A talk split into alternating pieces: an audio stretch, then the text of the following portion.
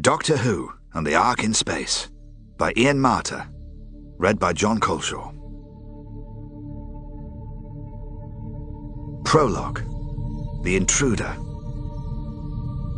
Out amongst the remotest planets, in faithful orbit through the solar system, the great satellite revolved slowly in the glimmer of a billion distant suns, reflecting their faint light from its cold and silent surfaces. All within remained utterly quiet and still, but primed and ready, ready for the eventual moment of awakening.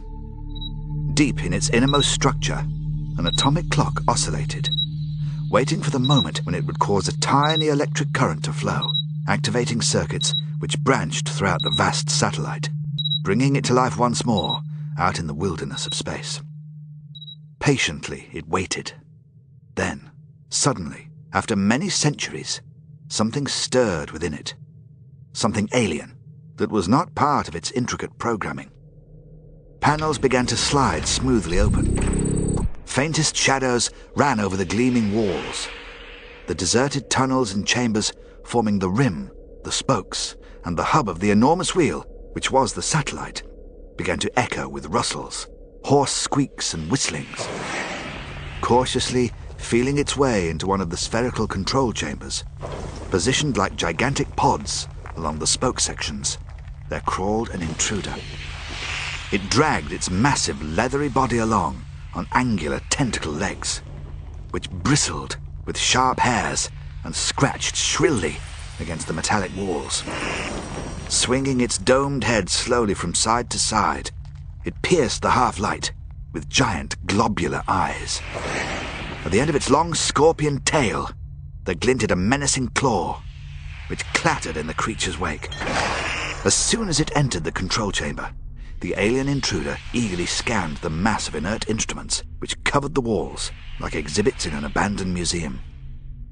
From the domed ceiling, there descended a shining metallic sphere. For an instant, the creature was reflected in its mirror like surface. Information was flashed to a central computer bank analyzed, and a command relayed back to the sphere.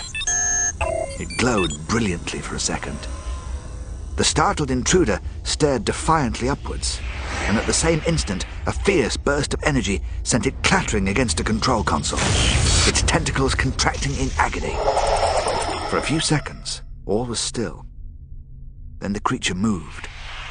Again, the sphere glowed, and with a sharp crack, hurled it back across the chamber in a blazing electrical discharge. The creature cowered, uttering hoarse screams as a stream of brutal shockwaves pulsed from the sphere, blistering its body with burns. Staring at the clusters of delicate instruments, its huge eyes useless in the fierce light, the creature began to flail at the wall panels, as if searching desperately for something. All at once, a section of the paneling slid open. Fighting the searing bursts of radiation from the sphere, the creature dragged itself through the opening into a second similar chamber. Out of range of the sphere, but now blinded and almost paralyzed, the intruder fumbled along the control consoles, lining the chamber, until it somehow located the section it sought. With frantic, crippled movements, it ripped open the instrument panel and pulled out a thick bundle of multicolored cables. Then, arching its segmented tail up over its head, it gripped the cables in its huge claw and severed them cleanly with a single slice. At that moment, all through the electronic nerve centers of the satellite, certain vital systems were closed down. With an unearthly sigh of satisfaction, the creature turned away, and in complete darkness now, crawled back through the first chamber and out into the labyrinth of tunnels and chambers.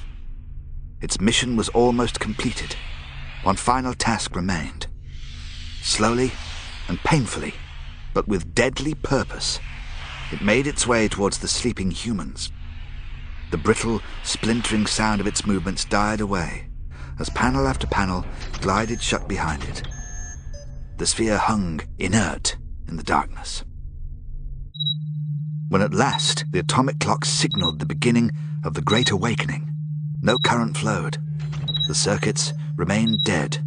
The systems did not activate.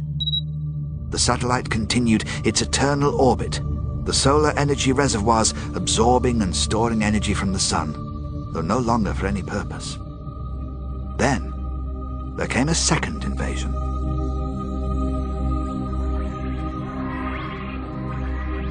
Chapter 1 The Second Invasion.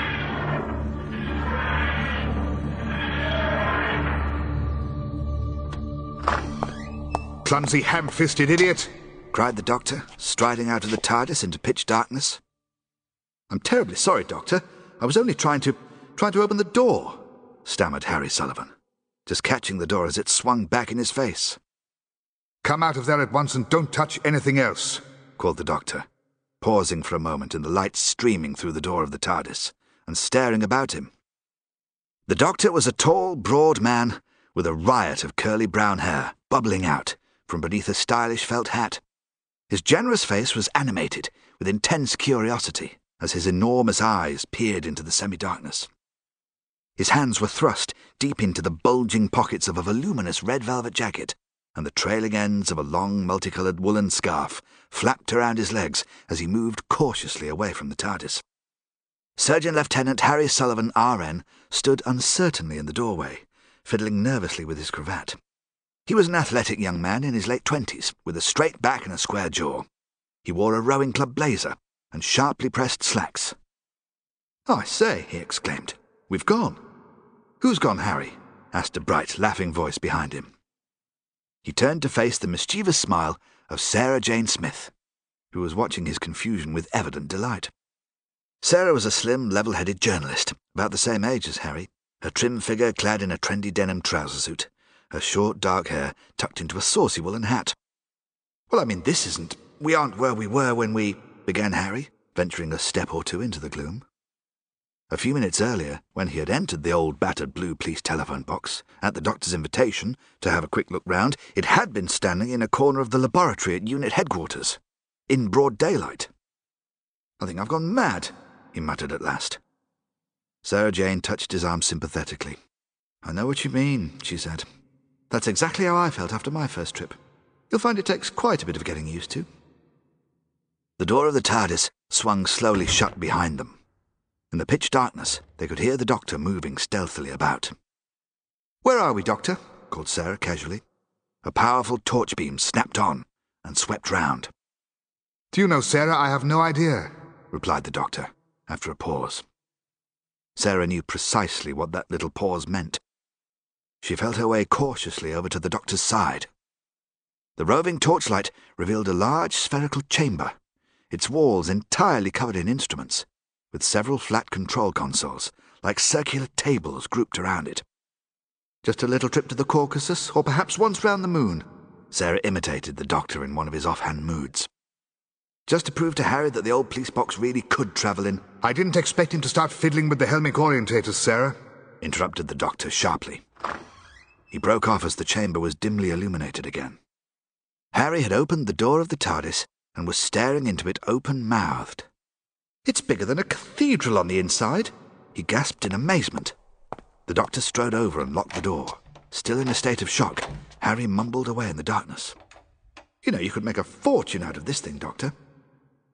But the doctor was already pacing about the chamber, sweeping the torch beam over the curved, reflecting walls and closely examining the dense clusters of instruments. Grotesque shadows flapped around them. Sarah shivered. It was bitterly cold, and the air suddenly seemed terribly thin. It was quite an effort to breathe. Something loomed up against her. She jumped. It was Harry. Sorry, Miss Smith, he mumbled, loosening his cravat, but I'm a bit disorientated.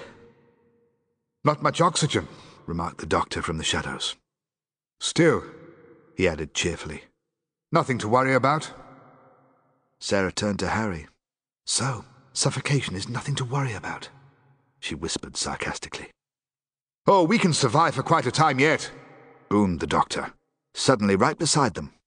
He was concentrating on spinning a yo-yo effortlessly up and down its string in the torchlight. Harry decided it was time to speak up. Well, I've got quite a few patients to see at four o'clock. He tried to affect a casual air. So if you don't mind, Doctor, I'd like to be getting... A simple gravity reading, Harry, grinned the doctor, putting away the yo-yo. It would appear that we are inside some kind of artificial satellite. Now, isn't that fascinating? Doctor, it's dark, it's cold, and it's getting very airless. Sarah protested loudly, but the doctor had left them again and was busily examining a section of wall panelling away on the far side of the chamber. He seemed quite oblivious of their discomfort. Suddenly, they were bathed in a harsh, unwelcoming white light. There we are, cried the doctor, turning away from the control panel and surveying the scene with childlike delight, taking in every detail of their surroundings. He seized the ends of his long scarf and spun them like propellers. Fascinating, he murmured. Fascinating. In his resonant voice, excitement, understanding, and wonder were mingled as he crept respectfully round the chamber. For a moment, his companion's discomfort gave way to amazement. What's it all for? gasped Harry. He shielded his eyes from the glare and peered at the coded switches, dials, lights, and buttons covering the circular wall. Despite his anxiety to return to UNIT headquarters, where he was chief medical officer, he yielded to an unfortunate curiosity that had already got him into trouble in the TARDIS. He tinkered with one or two of the micro switches on a nearby console. At the same moment, an invisible panel in the wall slid open directly in front of Sarah. Doctor, she cried, look at this. But the doctor was deeply engrossed in examining the bright metallic sphere that was suspended from the center of the domed ceiling. Of terrestrial design, certainly, he muttered. But I can't quite place the period. Well, none of it seems to be working now, gasped Harry, leaning weakly against the control console in an effort to ease the increasing pain in his chest. Sarah looked round at her two heedless companions. She knew that once the doctor became involved in something, it was quite impossible to distract him. Besides, she had a habit of striking out on her own in search of a good front page story. She shrugged at their indifference, and suddenly, oblivious of how difficult it was becoming to breathe, stepped lightly through the opening in front of her. She found herself in a similar, slightly smaller chamber, which was dominated by a low, couch like construction, supported on a single slender pillar in the centre of the floor. She recognized the streamlined cabinets and tape reels of computer memory banks set into the walls. The upper part of the circular wall was patterned with blank video screens and systems display panels. Sarah leaned against the couch, her head spinning and her heart pounding. Her eyes tried to focus on a section of instrument paneling that had been ripped open, spilling out a cluster of cable ends. She suddenly found herself fighting for breath. The voices of the doctor and Harry in the other chamber gradually receded into the distance. And judging by that modified version of the Bennett oscillator, the doctor was saying, I would estimate that all this was put together in the 30th century. Oh, no, gasped Harry. The 30th what? You don't agree? Sarah heard the doctor inquire indignantly. Harry muttered something incoherently. Then the doctor's voice boomed confidently. Oh, yes, the late 29th or early 30th, I feel sure. For example, Harry, just look at this. Sarah suddenly heard the panel glide shut behind her. She whirled round. There was no trace of it. She was confronted with a wall of blank instruments. Sarah stumbled over, her heart thumping like a steam engine, and searched for the edges of the panel. There must be manual control, she panted. She gulped for air, scarcely able to fill her lungs. In sudden panic, she pounded and kicked the panelling. Doctor, please! I can't breathe! There's no air in here! She felt herself gripped as if in a huge vice. Her ears were ringing and her limbs were numbed. Desperately, she clawed at the wall. Doctor! Harry! Please help me! Please! Sarah sank to the cold floor. Harry was leaning against a corner of the TARDIS. Despite the cold, he was beginning to sweat with the effort of breathing. Look, Doctor, I'm a straightforward sort of chap. He gasped. Are you telling me that we're now in the middle of the 30th century? The doctor seemed totally unaffected by the coldness and the lack of oxygen. Good gracious me, no, Harry, he replied. Well beyond that. But where? Where are we? pleaded Harry, not sure whether he was dreaming or going insane. The doctor was kneeling down and listening intently to the floor through an ancient brass ear trumpet. Difficult to say, he murmured, sitting back on his heels and taking a large bag of jelly babies from his pocket. All this is obviously quite old. The doctor popped a sweet into his mouth. Several thousand years at least. He chewed away thoughtfully. Suddenly he leapt to his feet. Where's Sarah? he demanded, advancing on Harry, who stared back at him dumbfounded. Perhaps she went back into the TARDIS, said Harry. Impossible, snapped the doctor. I have the key. He strode about the chamber, peering closely at the walls through a huge magnifying glass. I have told her time and time again about wandering off by herself, he said grimly. Well, there must be a door somewhere, panted Harry, his head whirling. But the doctor stopped in his tracks and fixed him with a piercing stare. Not necessarily. Harry glanced longingly at the TARDIS. Strange and incomprehensible though it was, it suddenly seemed very familiar and safe. You haven't touched anything again, have you, Harry? The doctor demanded accusingly. Harry quailed. He was feeling decidedly unwell in the airless conditions. No, I. Well, well, yes, I, I think I did just press something. Show me, commanded the doctor. But absolutely nothing happened, protested Harry. He could barely stand upright now. Show me exactly what you did, Harry, coaxed the doctor gently. Harry tottered over to the control console and stared down at the maze of instruments. Switches, dials, and buttons danced about before his eyes in the unrelenting white glare. He struggled to remember. The doctor's voice seemed to reach him from the other end of a long corridor full of slamming doors. Just try to remember, Harry. Harry's hand wavered uncertainly. In desperation, he pressed a switch. Immediately, the panel slid open. Sarah lay just inside the smaller chamber in a crumpled heap. At once, Harry recognized the bluish pallor around her lips. She's cyanosed, he whispered. There's even less air in there. We must get her out. As they bent over to lift Sarah, the panel glided shut automatically, trapping them all together. The doctor searched feverishly for the panel control circuitry, Harry, now almost completely overcome, sank down against the wall and feebly tried to prop Sarah into a sitting position. All my... my fault. Sorry, panted Harry. The doctor had discovered the damaged panelling and the cluster of cable ends. He set to work with the magnifier and sonic screwdriver. No, no, Harry. I got us into this, he muttered deftly sorting through the broken connections. His movements grew rapidly heavier and clumsier as the lack of oxygen finally began to take effect. This, this is quite extraordinary, Harry, he panted. Gyroscopic field governor circuit, temperature stabilizer. Ah, oxygen valve servo backup circuits. Several times the doctor dropped the sonic screwdriver and the magnifying glass. Once or twice he glanced anxiously at Sarah and Harry. They were both unconscious. Sweat ran into his eyes. His two hearts labored. His hands felt like rubber.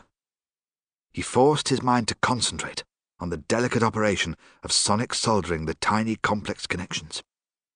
He kept thinking of the faithful TARDIS waiting on the other side of the vacuum panel, ready to take them all to safety, or to anywhere.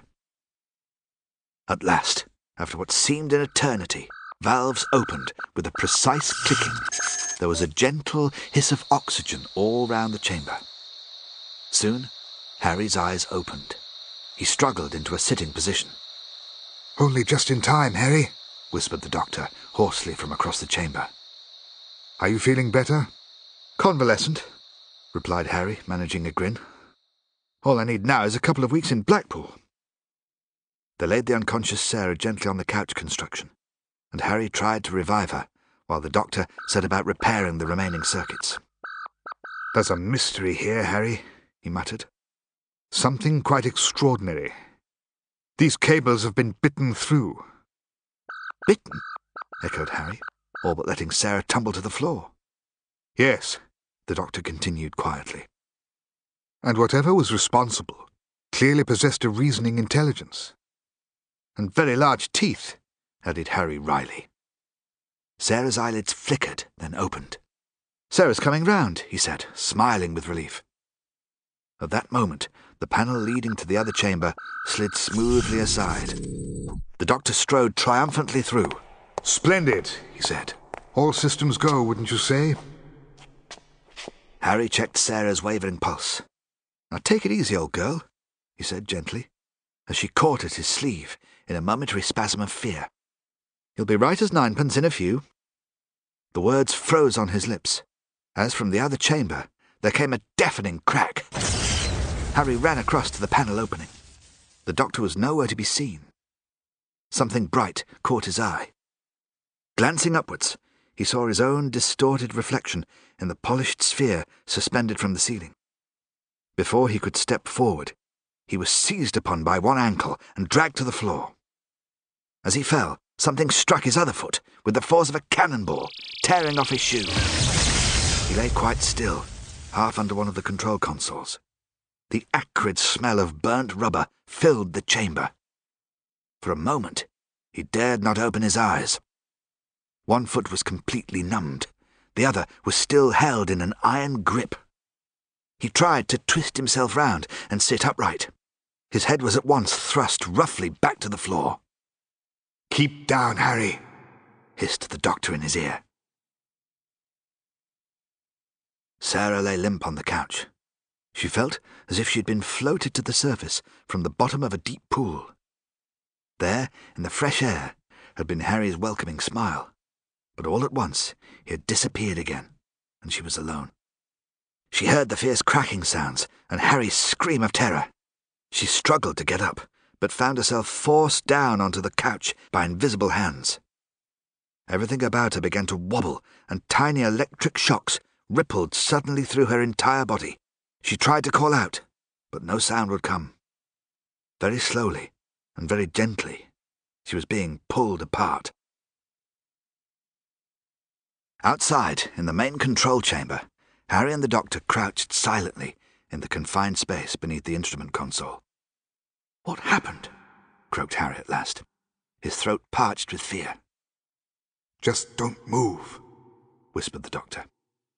He had balanced his hat on the end of the telescopic probe he always carried, and was stealthily inching it up into the air above the edge of the console.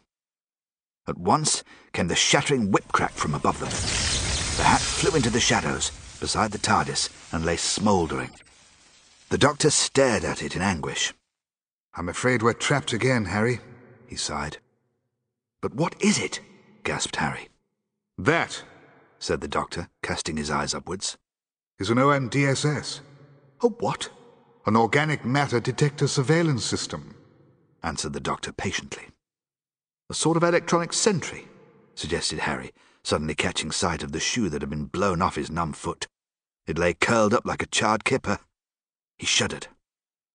Precisely, said the doctor. I must confess I was not expecting this. My repairs next door were a little too thorough. At that moment, Harry's mind cleared. He craned his head to look into the adjacent chamber where they had just left Sarah, but he could not see the couch construction. Sarah, keep away from the door, he called. But there was no reply. Sarah, can you hear me? Sarah! But the only sound from the other chamber was a faint humming. Harry glanced worriedly at the doctor, but he was totally absorbed in jiggling the metal probe about in the air. Nothing happened. Just as I thought, he muttered. The system only reacts to organic matter in motion. Well, that hardly helps us, said Harry. We're organic. Not under here, we're not, grinned the doctor mischievously his voice booming in the confined space. Harry watched blankly as the doctor adjusted the sonic screwdriver and directed it at the joint between the console support strut and the floor. The beam of ultra-high and ultra-low frequency waves soon unsealed the sonic well. A little to the right. Forward. Steady now. One slip, Harry, and we'll be charcoal. On hands and knees, sheltered by the heavy console, which they carried like a giant umbrella, the doctor and Harry inched their way across to the opposite side of the chamber. The silence from the other chamber was ominous, What if Sarah had blacked out again? Or worse, what if she suddenly came stumbling through the opening, unaware of the glittering electronic watchdog in the domed ceiling? Gradually, they progressed round the chamber, the console swaying precariously in their combined grip. Even when they paused for a moment's rest, they had to support the top-heavy parasol by its single centre leg. Raw kneed and breathless with effort, Harry decided that if this really was the 30th century, then it was an awfully long way to go just to play the fool. At last, the doctor called a halt. There it is. But it's well beyond reach, he said, craning upward. Harry was beginning to resent always being several moves behind. What is? He asked, exasperated. The surveillance system cut out, of course, replied the doctor, deftly fashioning his scarf into a lasso. He flung the loop up at the switches. There was the now familiar flash and crack. The scarf fluttered down in two blazing pieces. Bad luck. Good try, though, whispered Harry admiringly. This is not a game of cricket, snapped the doctor. Sorry, whispered Harry, chastened. Mind you, if I had a ball, I could jolly soon reach that switch. The doctor silently produced a worn cricket ball from one of his many pockets. Swallowing his amazement, Harry took it. He polished it on his lapel. His moment had come at last. The ball, with a good offspin to it, had scarcely left his hand, then it exploded in a shower of carbon fragments. Organic, of course, he muttered, crestfallen. The doctor leaned forward, slipped off Harry's remaining shoe, and handed it to him. You don't need this any more, do you, Harry? he said significantly. Harry was becoming more and more convinced that he was in the company of a madman, with no hope of rescuing Sarah, or of ever getting back to reality. He opened his mouth to speak. No? Good, interrupted the doctor. Now listen carefully. And he quickly outlined a simple plan. A few moments later, at a prearranged signal from the doctor, Harry flung his shoe high over the console under which they were still hiding. At the same instant, the doctor leapt up at the switch. There was a rapid series of cracks, a smell of burning rubber, and then silence.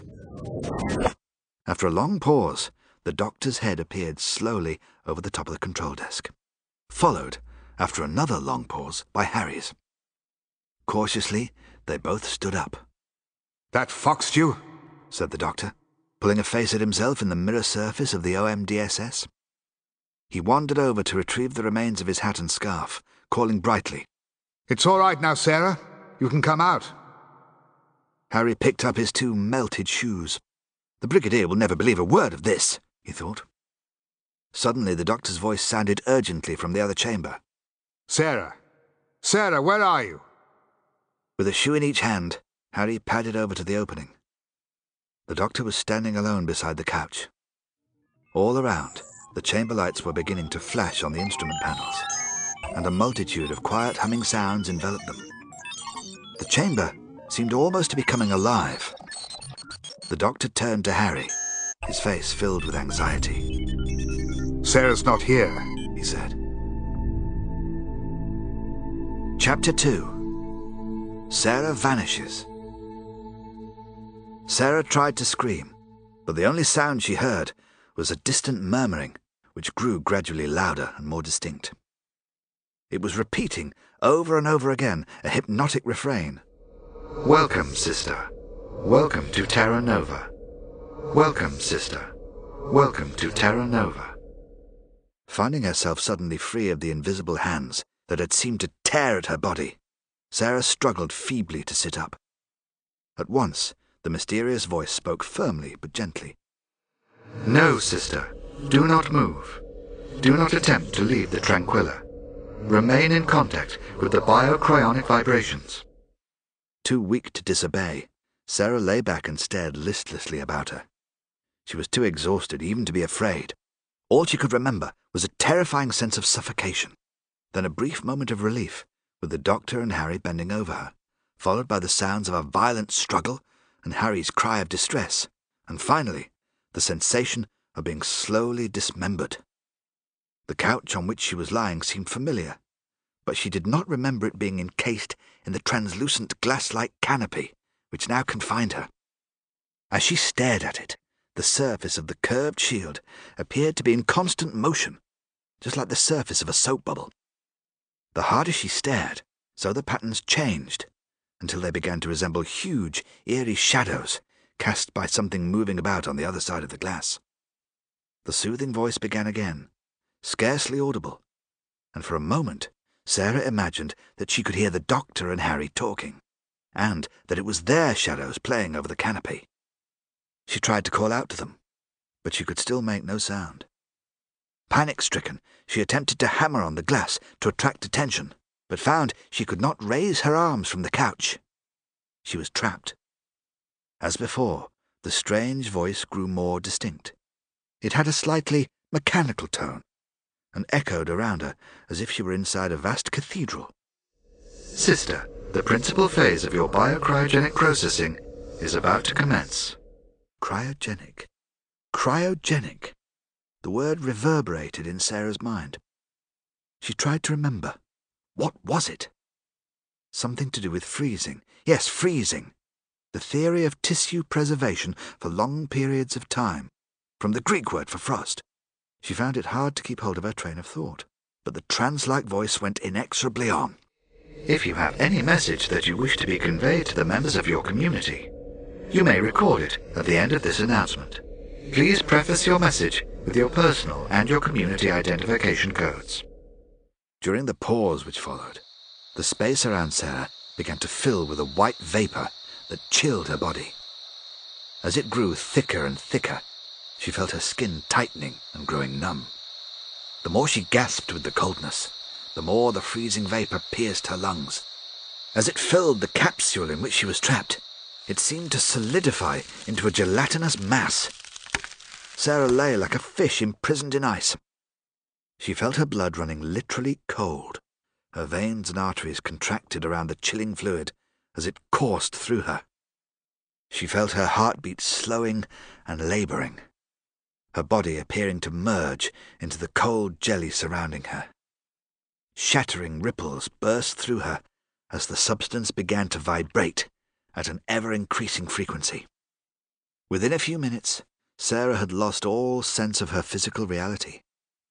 She was aware only of her failing consciousness and the sound of a new voice, the quiet, authoritative voice of an elderly woman. Greetings, Sister Volunteer. On behalf of the World Executive, I, the High Minister, salute you who are about to make the supreme sacrifice.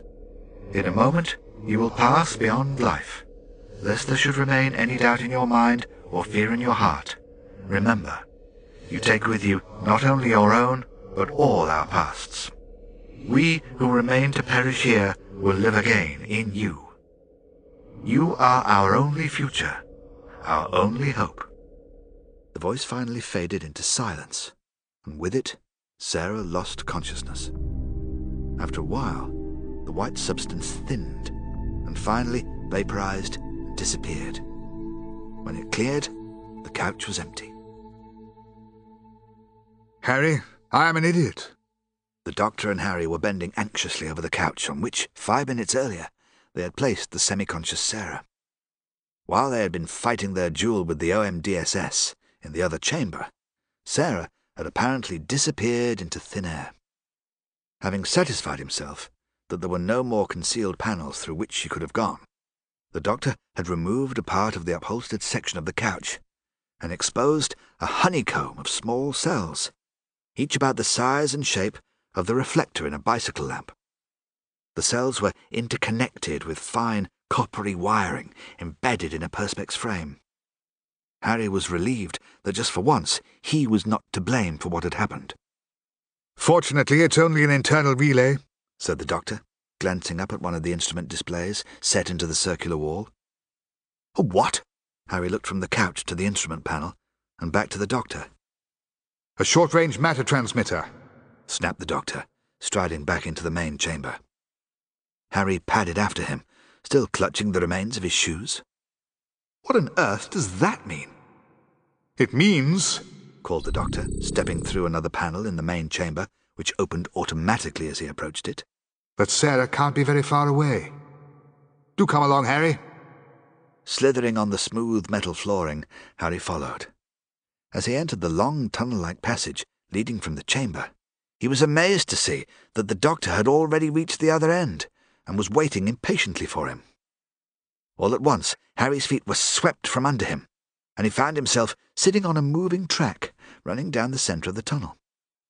It carried him smoothly, with a faint hum, to the far end.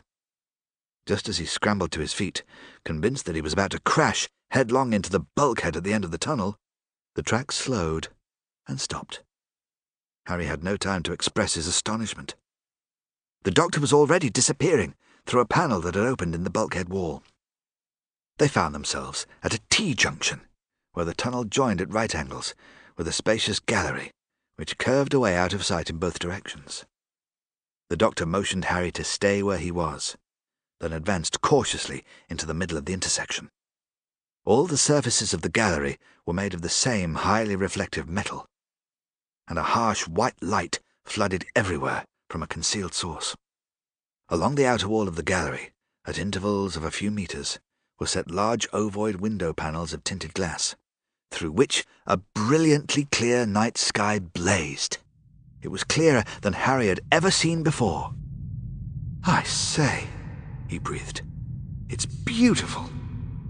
The words faded from his lips as he realized with a start that the billions of stars were moving, slowly but unmistakably, across the panels. He felt momentarily unsteady, as if a ship's deck were heaving beneath his feet. We're, we're moving, he said, his eyes wide. This is no time for stargazing, Harry, called the doctor, setting off briskly to the left. When Harry finally tore his eyes away from the splendid panorama through the observation panels, the doctor had already disappeared round the curve. This must be the size of a running track, panted Harry, as he hurried to catch up. Naturally, the doctor grinned over his shoulder. We are now in the cincture structure. The what? Harry skidded in his stocking feet. The outer wheel, called the doctor.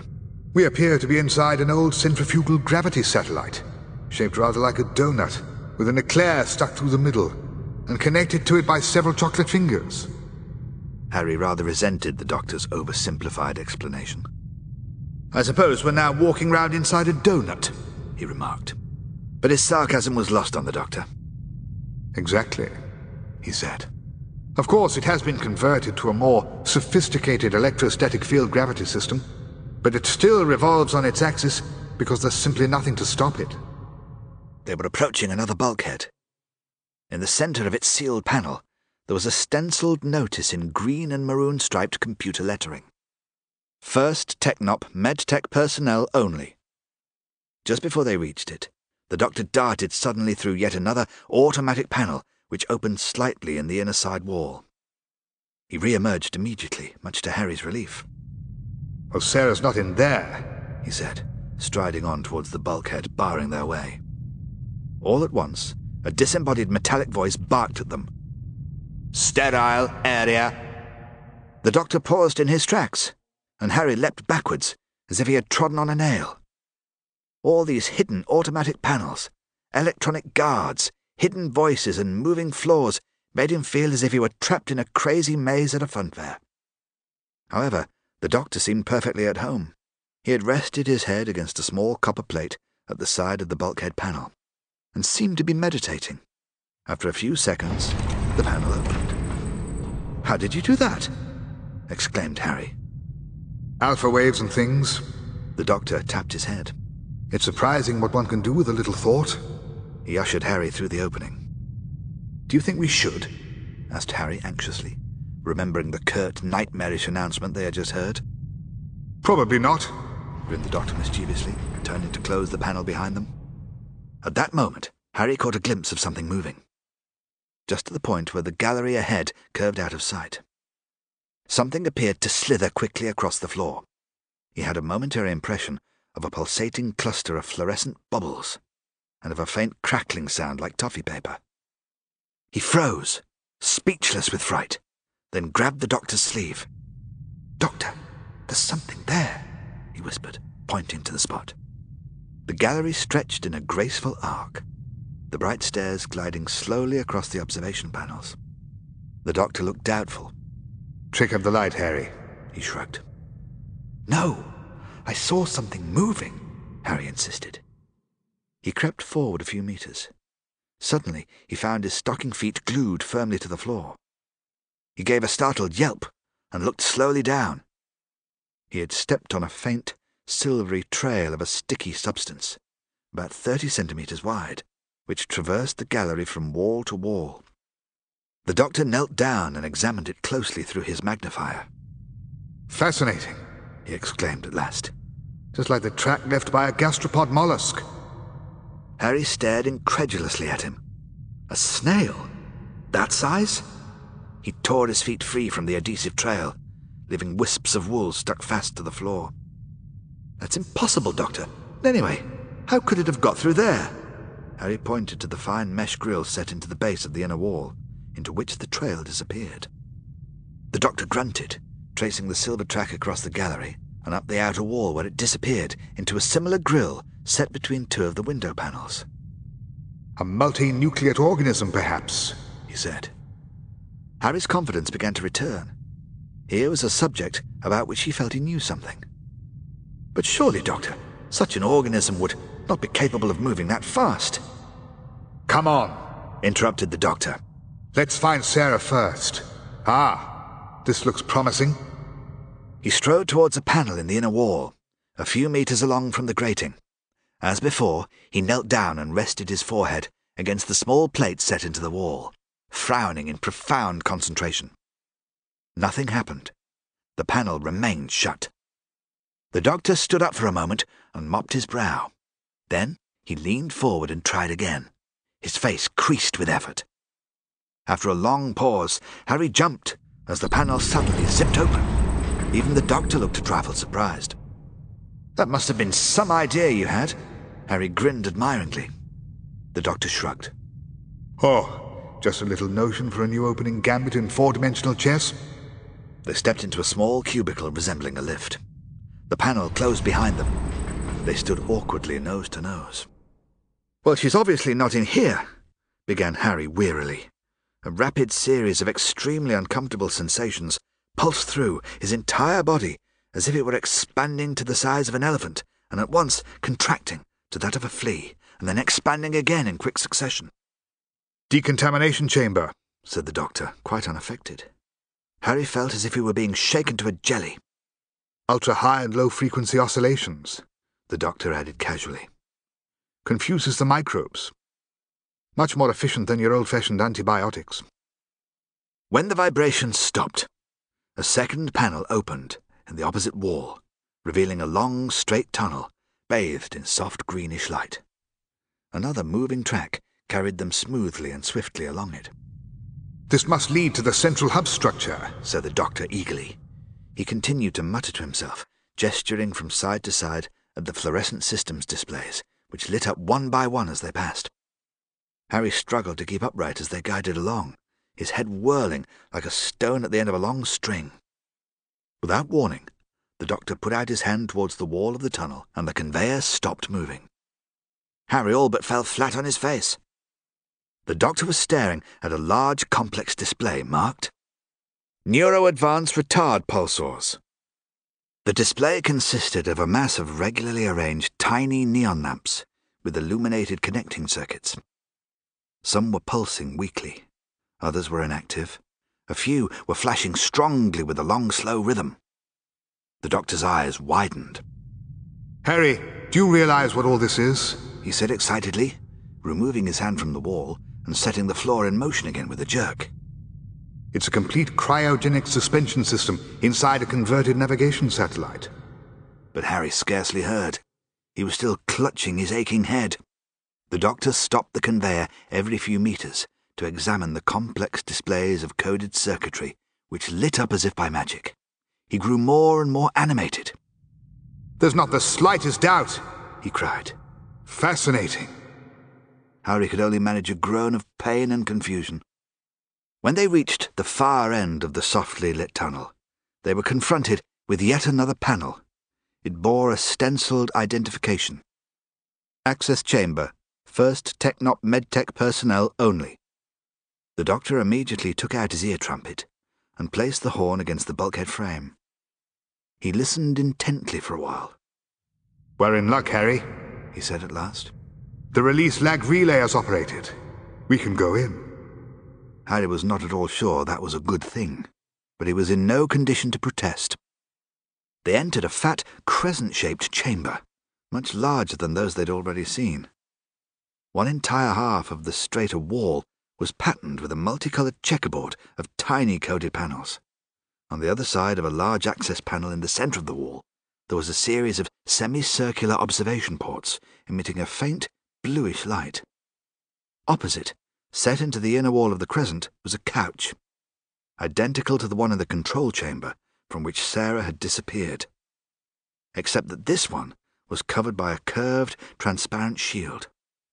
Control consoles, elegant flat structures supported on single struts, were grouped all round the chamber. The subdued lighting gave the chamber a solemn, church-like atmosphere. We're getting warm, Harry, said the doctor, striding over to examine the first couch, then the control consoles. Harry shivered. On the contrary, it seemed to him to be decidedly chillier in here. He tottered over and leaned against the checkered section of the wall, still feeling the effects of the decontamination chamber. He stared across at the empty couch. Well, she certainly isn't here, he said. Totally absorbed, the doctor darted over to peer through the observation ports. Balaenoptera musculus, he exclaimed, his eyes brightening. The blue whale, Harry translated mechanically. Then he froze. Something had touched him on the shoulder from behind and pushed him firmly away from the wall. He staggered forward, mute with terror, and collapsed in a heap. The doctor glanced round, his enormous eyes opened wide. He leaped over the spread-eagled Harry with a cry. Harry dared not turn his head. Just look at this! The doctor shouted delightedly. One of the little coded panels had sprung open revealing itself to be a long, narrow drawer, packed with what looked like miniature tape cassettes. The doctor quickly opened several others. Everything they considered worth preserving, said the doctor slowly. Architecture, electronics, agriculture, music, the sum of human knowledge here. Who? Uh, I mean, what for? muttered Harry, hauling himself to his feet. Posterity? shrugged the doctor wandering thoughtfully round the chamber. He suddenly stopped directly in front of Harry. What's missing, Harry? he demanded. Harry was about to point out that for one thing Sarah was missing, when the doctor seized him by the arm and marched him over to the observation ports. Harry screwed up his eyes and peered into one marked Animal and Botanic. Dim shapes hung in the cobalt gloom. For a moment, Harry thought he glimpsed an elephant, or rather two elephants, and something that looked very like a palm tree. He backed away, rubbing his eyes. Please, Doctor, he implored. The straightforward human mind isn't capable of. Exactly, the doctor smiled. Man, the human species, is quite conspicuously absent. He sat down and gestured around him.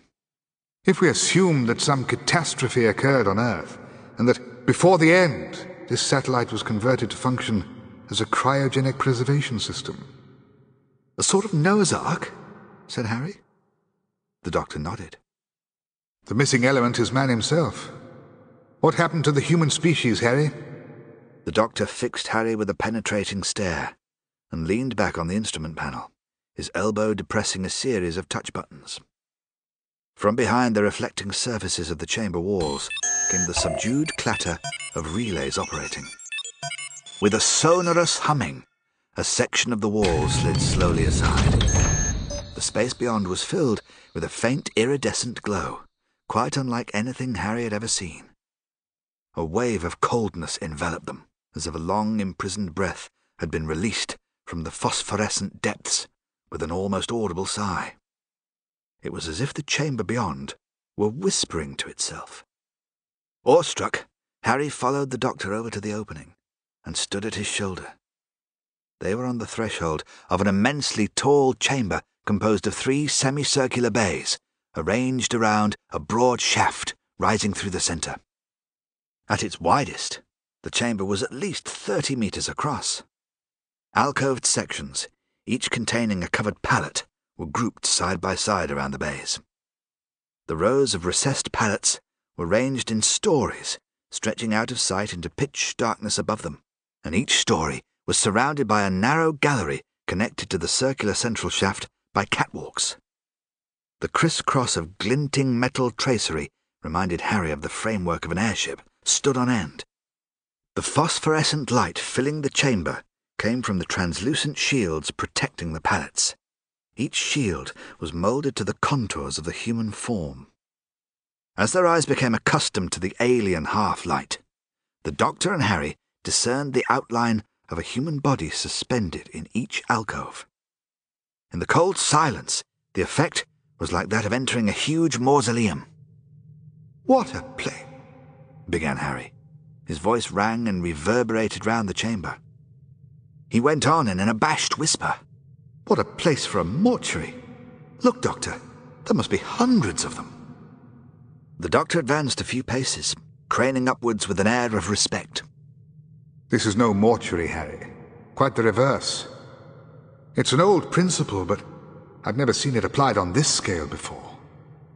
As they began to walk slowly round, staring up at the seemingly endless array of bodies, Harry tried to conceal his unease beneath an air of professional detachment. When you've seen one corpse, you've seen them all, he shrugged. The doctor wandered into the shadows of the next bay, peering through the shields as if examining exhibits in a museum. These people are not dead, Harry. They're asleep. He continued to speak, his voice rising and echoing majestically around the vast vaults. Homo sapiens! What an indomitable species! It's only a few million years since they crawled up out of the sea and learned to walk. A puny, defenseless biped. It has survived flood, plague, famine, war. And now here it is, out among the stars, awaiting a new life. That's something for you to be proud of, Harry. Harry, what do you think you're doing? The doctor had made a complete circuit of the chamber and came upon Harry examining the pupils of an occupant, whose shield he had managed to prise open. Harry pointed to the slim, fair-haired young man lying there inert with open, staring eyes. He was dressed in a simple white uniform with green identification flashes. There was no colour in his face, and his skin was waxen and cold. There you are, Doctor, he said triumphantly.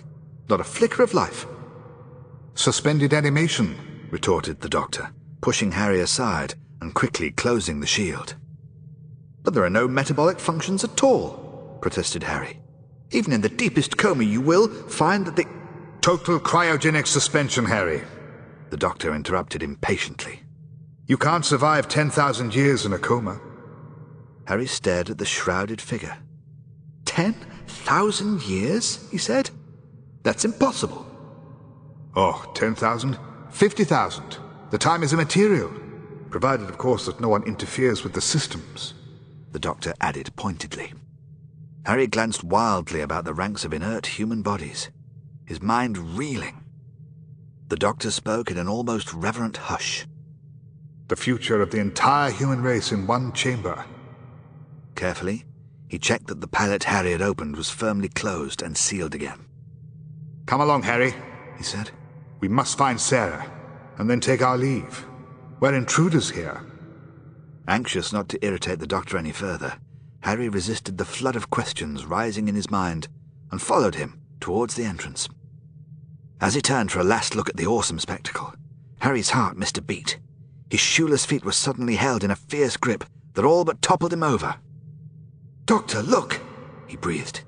He was stuck fast to another silvery trail snaking across the floor of the chamber. It was identical to the one they had found earlier. It disappeared into a grill at the base of the central shaft. The doctor dropped to his knees and began tracing the sticky trail as it wound away into the shadows. Perhaps it's some kind of mold, suggested Harry. But you said you saw something moving before, the doctor reminded him. Harry shivered and looked uneasily around. He remembered the doctor's reference to giant snails. Something caught his eye in one of the pallets in the opposite bay. It looked different from the others. The doctor was busy trying to scrape up a sliver of the tacky substance with the probe. On tiptoe, his socks still slightly sticking to the floor, Harry cautiously approached the pallet. As he peered into it, he thought he detected a swirling, vaporous movement. Glancing round to make sure the doctor was still occupied, Harry eased open the magnetic shield. There, her skin like chalk, and her body cold and rigid, lay Sarah Jane Smith. For a moment, Harry was speechless, riveted by Sarah's fixed, expressionless gaze. Then he gasped, Sarah! The doctor was at his side in an instant, ready to reprove him for his meddlesome ways. When he saw Sarah, his huge eyes nearly popped out of his head. Very quietly, he said, There's nothing we can do for her, Harry. Instinctively, Harry moved forward to lift Sarah out of the pallet. The doctor firmly gripped him by the arm. We're too late, he whispered. She's become part of the process. We'll only harm her if we interfere now. Harry stared at him in horror. There must be something I can do, he cried. Shaking his head firmly, the doctor started to close the magnetic shroud. Sarah will remain like that for a thousand years at least. Not if I can help it, said Harry defiantly. Earlier, he had noticed the outlines of coded inspection panels set into the central shaft. He gestured hopefully towards them. Couldn't we break into the works? he pleaded. Reverse the process or something? But again the doctor shook his head resolutely. On a sudden impulse, Harry darted across the shaft and began clawing frantically at the smooth, sealed edges of the panels. Before the doctor could restrain him, he had sprung open a hatch the size of a door. He found himself staring into a dark cubicle, and for a split second, he caught a glimpse of an enormous locust like figure with gigantic eyes looming over him like an insect Buddha. Then, as he sprang backwards with a scream of terror, something toppled slowly past him with a sickening crunching sound. There was a clatter of brittle tentacles and antennae, which fractured and scattered a gelatinous cobweb substance all over him.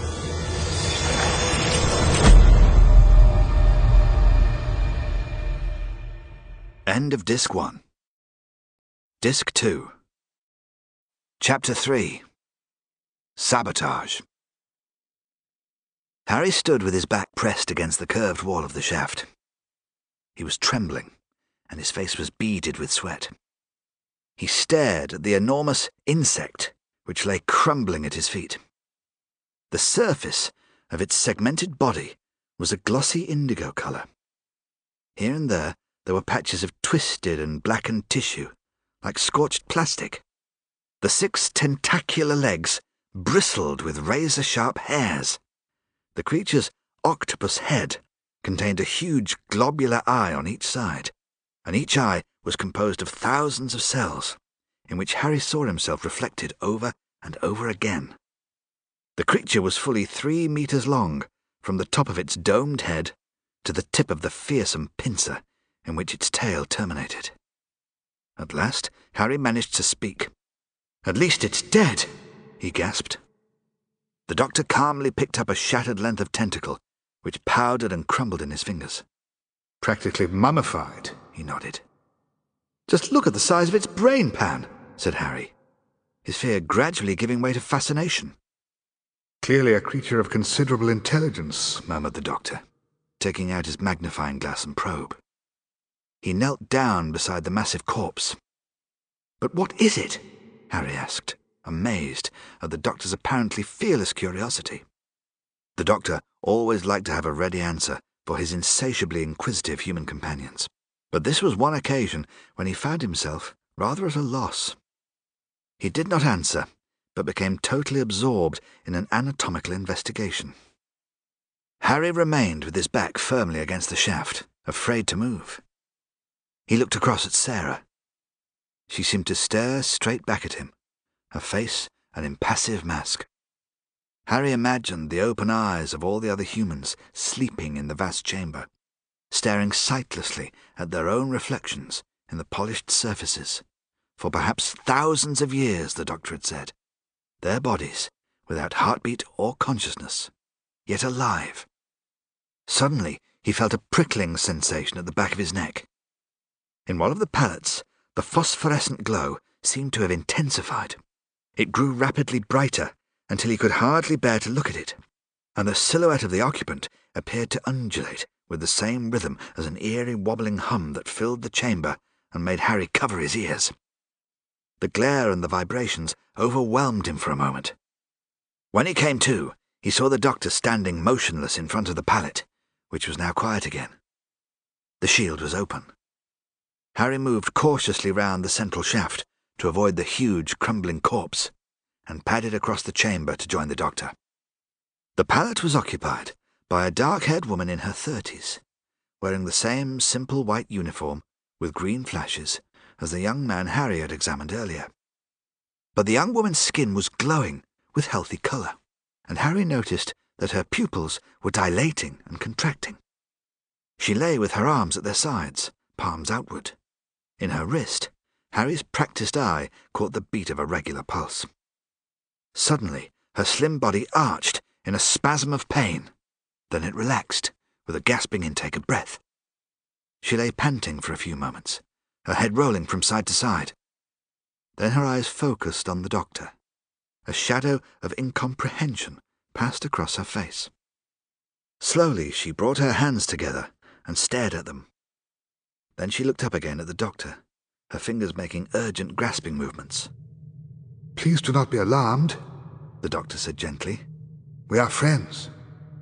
She wants us to help her up, said Harry, hurrying forward. No, Harry, I think this is what she needs.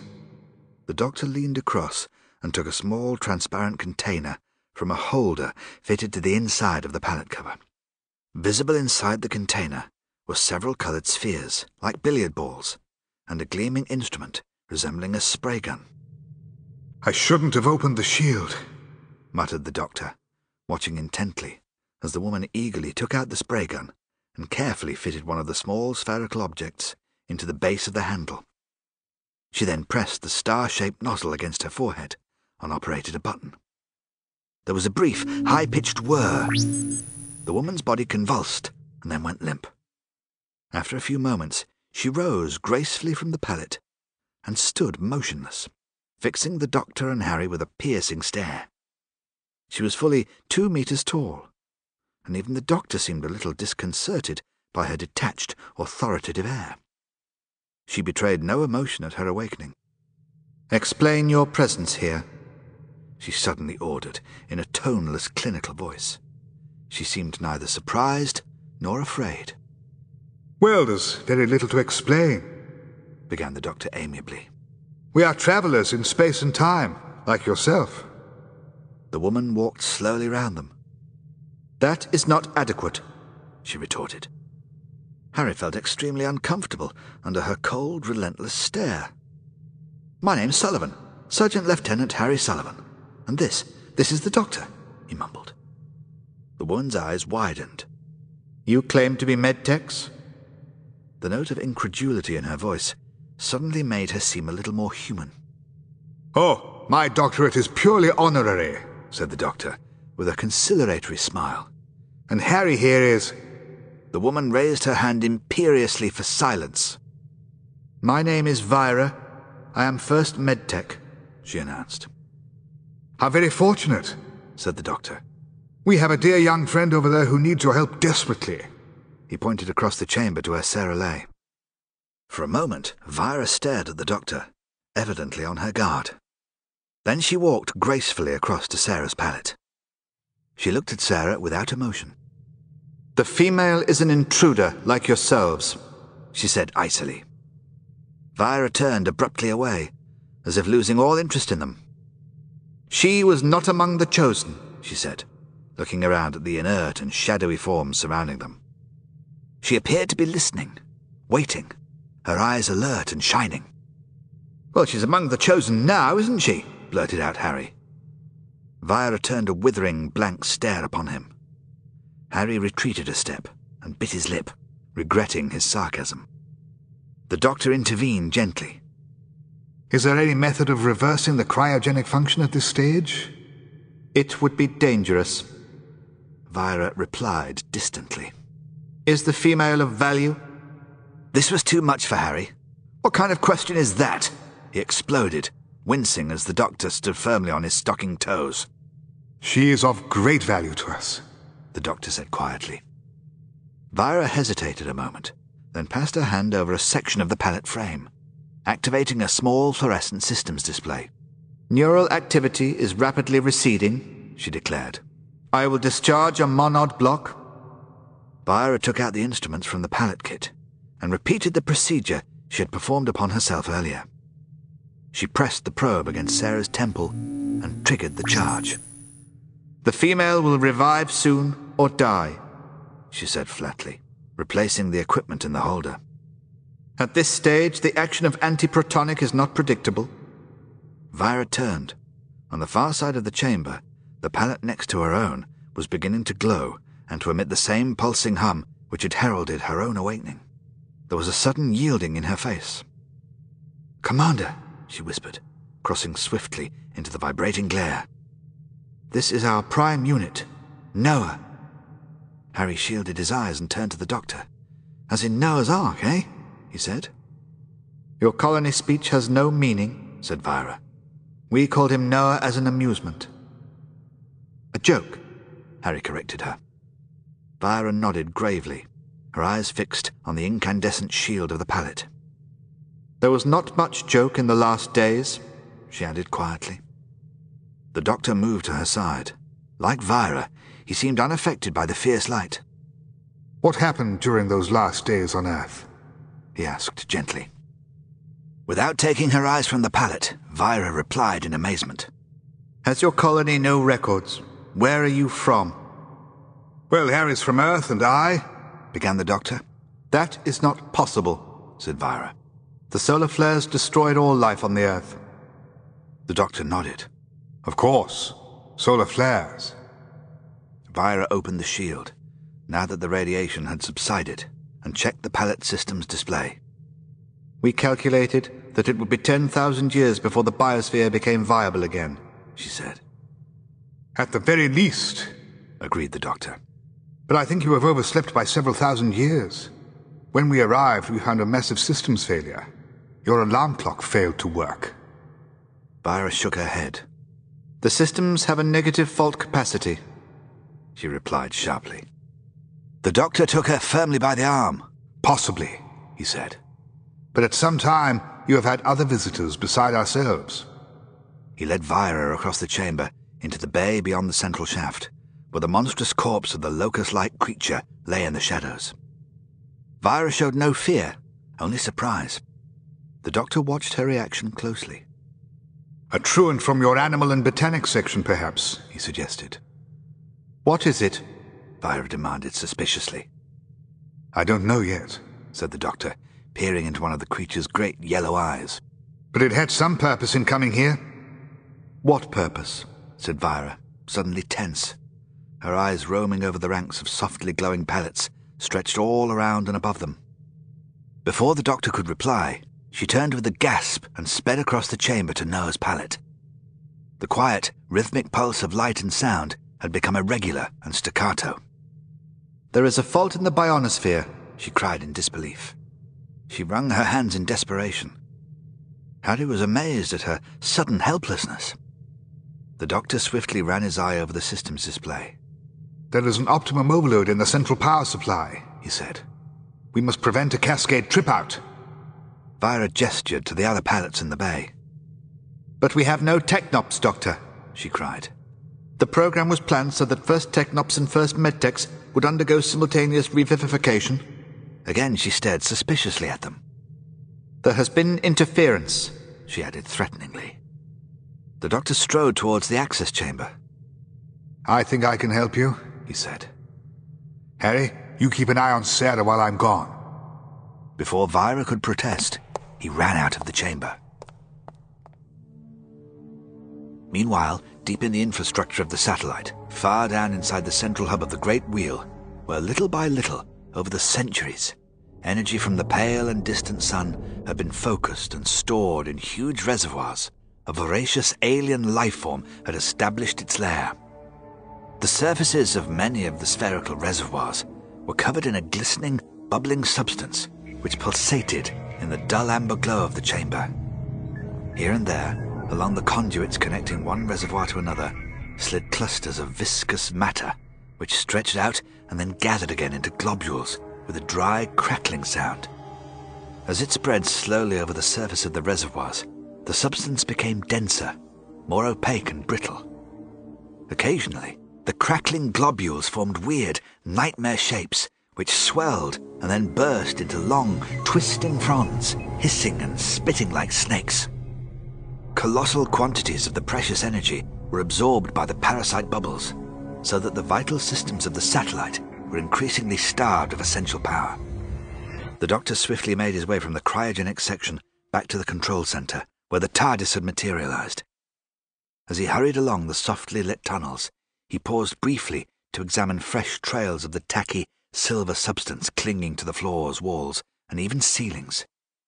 He was rapidly becoming convinced that something was, at that very moment, engaged in a destructive attack on the satellite from within. He crept with the stealth of a predator stalking its prey, well aware that he himself might be the prey of an as yet unknown enemy. Reaching the smaller control chamber from which Sarah had disappeared, the doctor set to work with the sonic screwdriver, skillfully rearranging a mass of circuits in an attempt to provide sufficient power to the cryogenic systems. As he worked, he was aware of an insidious, evil force infiltrating the innermost parts of the satellite, a hidden enemy ready to attack at any moment. In the cryogenic chamber, Harry waited helplessly at Sarah's side, while Vira concentrated on the life and death struggle of her own people. She glided from pallet to pallet, checking the system's displays, and occasionally administering treatment with an array of instruments whose function Harry could only guess at. I should have gone myself, she said at last, returning to Noah's pallet. You are Dawn Timers. Your companion has no knowledge of our satellite. Oh, he's an absolute wizard with bits of wire and things, said Harry, with desperate optimism. He'll have it all ticking over in no time. At that moment, the oscillations in Noah's pallet settled into a steady rhythm again. Vira checked the display. Then she turned to Harry. The fault has corrected, she smiled. Noah will soon revive. Harry? The doctor's voice boomed out in the adjacent access chamber. Harry hurried through. Over the intercom, the doctor asked whether the power had been restored in the cryogenic systems. He said that his lash up in the control center would not be adequate for very long, and that he suspected a major fault in the solar stacks. I'm going down to take a look, Harry, he boomed. Okay, Doctor, said Harry apprehensively. But don't be too long. There came an uncommunicative grunt from the intercom, and then silence. Harry padded back to the cryogenic chamber to find Vira stretching out her hand in greeting to a tall, slim but powerful man with short black hair and a trim beard. He was holding out his hands to her in a simple gesture of recognition. Then it is ended, Vira. We are alive again, the man said gently. And together, Commander, smiled Vira. Feeling rather superfluous, Harry wandered across to Sarah's pallet and stood watching it for a flicker of returning consciousness. Who is this? Harry swung round at the ice cold inquiry. Noah was staring at him with blazing eyes. The name's Sullivan, sir, Harry began. Noah turned to Vira in disbelief. A regressive? Here? he exclaimed. I'm no regressive, retorted Harry. I'm a naval officer. Clearly a regressive. The speech patterns are unmistakable, said the commander in a hollow, detached tone that sent a shiver through Harry. Vira explained briefly about the doctor and his companions. Noah continued to stare at Harry with intense hostility. There was a regressive element amongst the volunteers for Colony 7, he said at last. He looked Harry up and down, staring at his crumpled clothes and shoeless feet in undisguised disgust. Our genetic pool has been refined to the ultimate, Noah almost shouted, turning upon Vira. You must be aware that three random units could threaten our survival, and the contamination factor. Irrevocable damage may already have occurred. Suddenly there came a gasp from behind Harry. He whirled about and was delighted to see that Sarah's eyelids were flickering. He took her hands. Come on, old girl, he cried. I know you can do it. Vira hesitated a moment under her commander's furious gaze. Then she said quietly, The Council can decide, Commander, and walked quickly over to Sarah's pallet and began monitoring her progress. Your companion had not reached total metabolic suspension, she murmured to Harry. She will revive soon. Harry took a step towards the access chamber. We must tell the doctor. Noah approached Harry menacingly. Where is the third regressive? he demanded. He's having a look at your uh, solar stacks, said Harry in euphoric relief at Sarah's imminent recovery. He reckons they're on the blink. The solar reservoirs? hissed Noah. He must be stopped. The commander spun round and ran from the chamber. His improvised rearrangement of the main power circuits completed, the doctor quickly found his way from the control center down into the very heart of the satellite.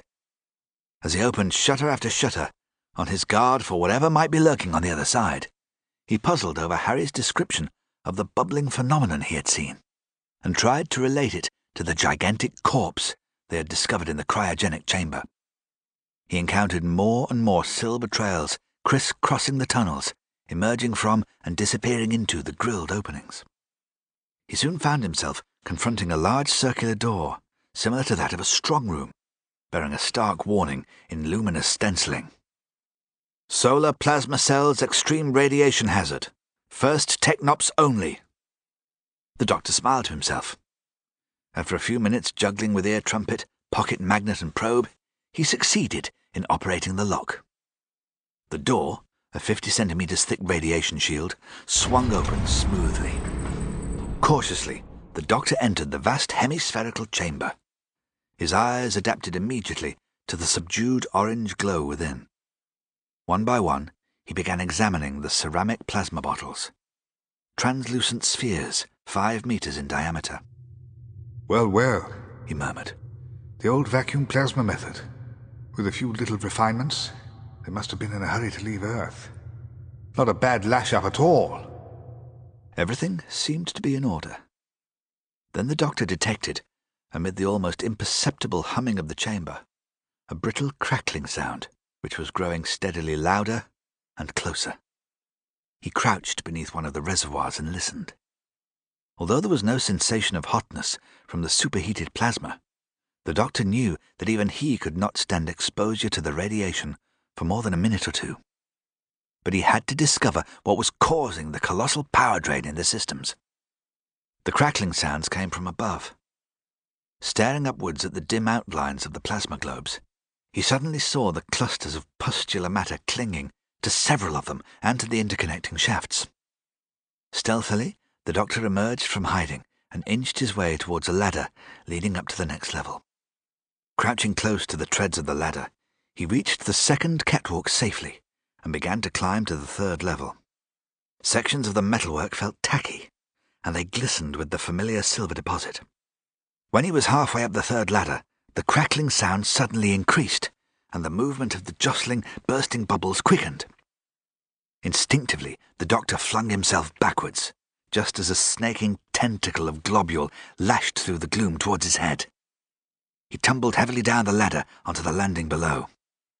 Drenched in sweat, his ears splitting from the harsh crackling and his head aching from the fall, the doctor scrambled back into the narrow space between two reservoirs. He watched in fascinated horror as a quivering mass of greenish bubbles began to form underneath the catwalk over him, oozing through the steel mesh. It grew into the shapeless glob the size of a man, then elongated itself into a droplet just in time, the doctor ducked back as it whipped out at him with a vicious crack. Missing its target, it broke into fragments, which stuck to the metal rails, sizzling like hot fat a few centimeters from the doctor's face. He quickly looped a length of scarf around a stanchion and dived through the railings of the catwalk, swinging down to the floor. Darting through the radiation shield, he dragged it shut behind him and ran swiftly back to the control center. The savage crackling of the globule as it had massed to attack him still filled his head. The doctor knew that he must find some way to starve the alien creature of energy and stop it from multiplying and spreading through the satellite. He also knew that to tamper with the solar plasma system could be catastrophic. Reaching the control center, the doctor sought out the solar system's panel. He stood for a moment, staring at the complex displays. One slip, and an irreversible chain reaction would occur. He decided that the risk had to be taken. He bent over the console and began to calculate the exact sequence in which the system would have to be run down. Stand away from the systems console. The doctor glanced over his shoulder in surprise. He recognized Noah standing in the entrance to the control chamber suite. Noah was pointing a small, torch-like weapon straight at the doctor's head. Ah, there you are, awake at last. The doctor smiled. I'm just about to close down the solar plasma systems. Move away, said Noah. The Terra Nova is ours. In theory, certainly, agreed the doctor, turning back to his task. But unless we do something quickly, it will not be yours much longer. Noah advanced a few paces, levelling the weapon. Degenerate seventh colonists, he sneered. Your pathetic attempt at sabotage has failed. The doctor turned to face him and stood upright. He spoke rapidly but calmly. There is some alien life form feeding on the energy in your solar reservoirs. If we do not stop it at once, it may completely overrun your satellite. Noah broke into a mocking laugh. You and your companions are the only alien life forms here, he cried. It is you who must be stopped. There was a brilliant sheet of spark from Noah's hand. The doctor was momentarily enveloped in a blue aura. He froze, his hand raised and his mouth half open to speak. He did not move. Chapter 4 A Fatal Wound Full of professional admiration, Harry watched Vira moving calmly about the cryogenic chamber, monitoring the progress of her people as the revivification program entered the final phase of its preliminary stage. From time to time, he glanced anxiously at Sarah. She did not appear to be responding to the treatment Vira had given her earlier. Vira now seemed completely oblivious to them both, and the doctor's long absence was making Harry feel extremely uneasy. Suddenly, Sarah began to moan and her body convulsed. Harry moved to help her. Do not touch the female, snapped Vira, without looking round. Now look here, said Harry. I am a fully qualified physician, and I do think I. You have no function here, retorted Vira dismissively. You are intruders. Charming, muttered Harry to himself. If it weren't for the doctor, neither you nor your people would be alive now. The commander will not permit contamination of the genetic pool, said Vira in a hard voice. All regressive influences must be eliminated. Harry gasped at the sinister tone of her words. At the same instant, he turned, just in time to catch Sarah as she toppled forward. He eased her gently back into the pallet and checked her pulse. It fluttered weakly. He looked across at Vira, but she was totally preoccupied. All at once, Sarah screamed, a terrifying hoarse cry that ripped through Harry's head. He caught her again as she staggered out of the pallet, staring with wide, panic-stricken eyes at the corpse of the giant locust creature lying in the shadows. The shock brought Sarah to in a flash. What... what is it? she whispered, clinging fast to Harry's arm. He was overjoyed to hear her speak, and put his arm protectively round her shoulders. Oh, we found it in the cupboard, he said nonchalantly. Sort of galactic woodworm, old girl. Sarah stared around her open-mouthed. Where's the doctor? She asked shakily. Before Harry could answer, Vira's voice pierced the quiet humming of the chamber. Where is Dune? she demanded. Sarah jumped with fright. Vira was pointing to an empty pallet near where the doctor and Harry had found the tacky trail on the chamber floor. Sarah glanced at Harry for some explanation, but he was staring blankly at Vira as she approached them shaking with anger. What have you done with Technop Dune? she repeated. Answer me! Sarah leaned heavily on Harry's arm, faint and disorientated. Her face was white, and she was trembling all over. At that moment, Noah's voice rang out over the intercom into the access chamber. Hear me, Vira. I am in central control. I discovered the third regressive attempting to sabotage the solar power systems. He has been dealt with. That means the doctor, Harry whispered as Vira hurried through into the access chamber. Commander, hear me. They heard her say into the intercom Technop Dune is missing. There is no explanation. The explanation, Noah hissed, is that the regressives have taken him. Proceed with revivification. I shall inspect the solar chamber. Vira turned to see Harry and Sarah lingering uncertainly. The commander will interrogate you when he returns, she said, brushing past them and resuming her medtech duties. Harry started as Sarah suddenly gripped his arm. Come on, she whispered. Harry looked at her in astonishment.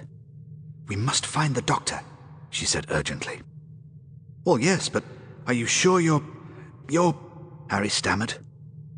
Sarah smiled broadly. Are you all right, Harry? she asked. You look a little pale. Harry was speechless. He shook his head in admiration at Sarah's remarkable recovery. You really are amazing, old girl, he chuckled. With a glance to check that Vira was occupied, Sarah ran lightly across the access chamber to the panel leading to the tunnel. Do you know the way to central control? she whispered. Harry pulled himself together. I think so, he muttered. Sarah beckoned impatiently. Then show me how to open this thing and let's go, she said. Noah opened the radiation shield and entered the solar chamber. His movements were slow and clumsy, hampered by the heavy protective suit he now wore. At first, the thick, transparent helmet muffled the vicious crackling sounds echoing round the chamber. But as Noah advanced further in, they rose to a crescendo. Noah faltered and stopped. Through the visor, he glimpsed something whipping towards his face. Restricted by the suit, he had no chance of twisting aside in time. Something caught the sleeve of his suit and gouged a deep, scorching tear. Confined inside the helmet, Noah was deafened by his own scream. He staggered backwards down the metal ladder, the torch-shaped weapon sparking in his hand. His forearm burned beneath the gashed sleeve. He backed clumsily towards the open shield, blinded with sweat and barely conscious. There was a hideous sensation in his injured arm, as if a column of stinging ants was forcing its way through the veins. He squeezed through the opening into the access tunnel and dragged the shield shut. He leaned against it, gasping for breath, and tried to remove the glove from his damaged hand, but the helmet had steamed up, and he could not see properly. Whimpering with pain, he fought to remove the helmet, his spasmodic breathing echoing inside it. At last, the helmet came free and smashed on the tunnel floor. Noah dropped to his knees and then slowly keeled over on his side. His eyes bulging with terror, he brought the injured arm across in front of his face. The deep tear in the sleeve was filled with a greenish, bubbling pus, which, as he watched, seemed to be absorbed into his arm, so that only the blackened gash in his sleeve remained. With a harsh cry, Noah rolled over onto his back the injured arm grotesquely fixed in the air. His whole body went rigid. His arm lost all sensation, and he blacked out. A wisp of acrid smoke curled up from the scorched slit. As they warily found their way to the control center, where Noah had reported his encounter with the doctor, Harry did his best to explain to Sarah about the satellite being a kind of Noah's Ark, bearing survivors from Earth and how she had somehow become caught up in the works. For her part, Sarah could remember very little about her experience in the cryogenic suspension system, but she told Harry as much as she could. Harry was relieved to discover that the bulkhead panels seemed to be designed to operate on a straightforward electric eye mechanism when approached from the direction of the cryogenic chamber and that they opened automatically. However, there was a tense moment when he and Sarah passed through the shutter leading into the control center access tunnel. Harry had passed through first, and the shutter had closed before Sarah could join him.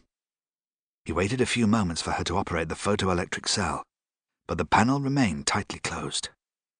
Harry struggled in vain to open it by resting his forehead against the little copper plate and thinking about something complicated, just as the doctor had done. But he did not seem able to generate the correct brainwaves.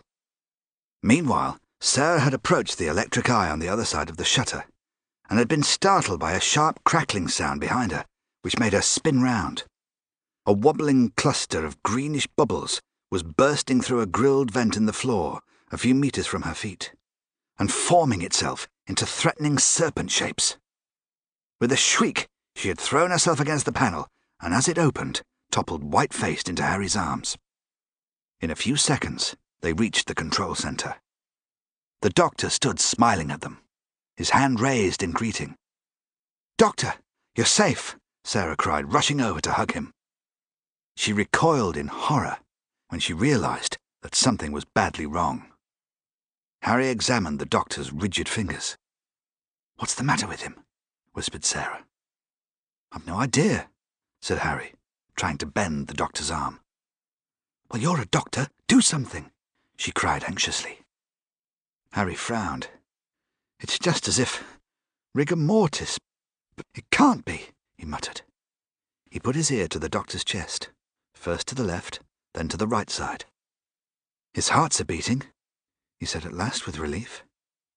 Feeling very faint, Sarah sank down on the corner of the couch, beside which the doctor stood like a statue.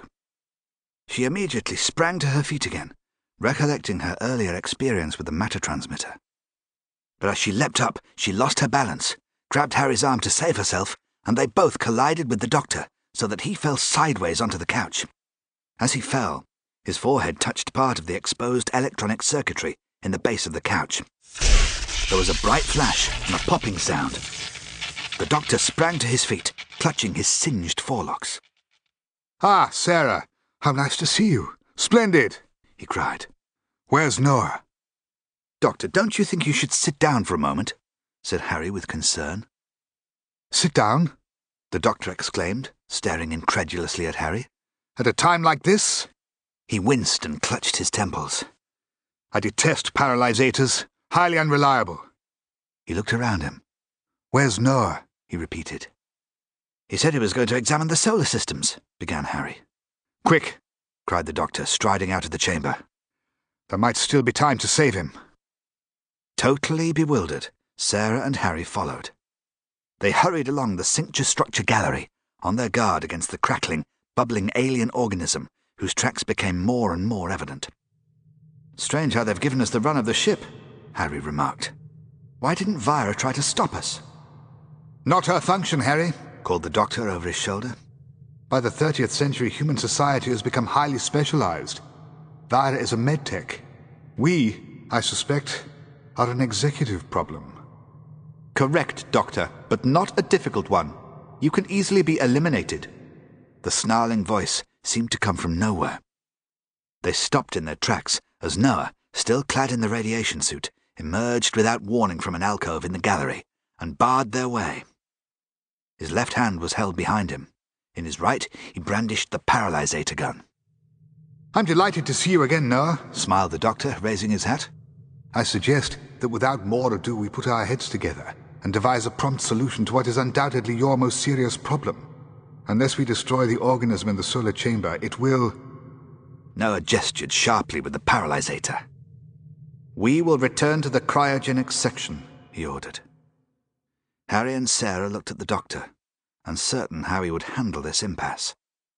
Suddenly the doctor turned on his heel and set off along the curving gallery at a furious pace. You're absolutely right, he called. There's not a moment to lose. As they entered the cryogenic chamber, closely followed by Noah with the paralysator still levelled at their backs, Vira was assisting a tall, blond young man out of his pallet. As soon as he saw Noah, he threw up his arms in front of his face and cowered back into the alcove. No! No! He screamed, his face contorted in panic. Keep away! Keep back! What is wrong? Demanded Noah in a hollow voice. The young man hid his face, trembling and whimpering.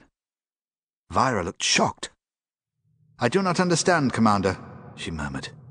His responses were normal. She turned to the terrified youth. Libri, It is the commander. Commander Noah. Do you not remember? The young man relaxed a little, and then lowered his arms. I. I am sorry, Commander, he said. For an instant I saw.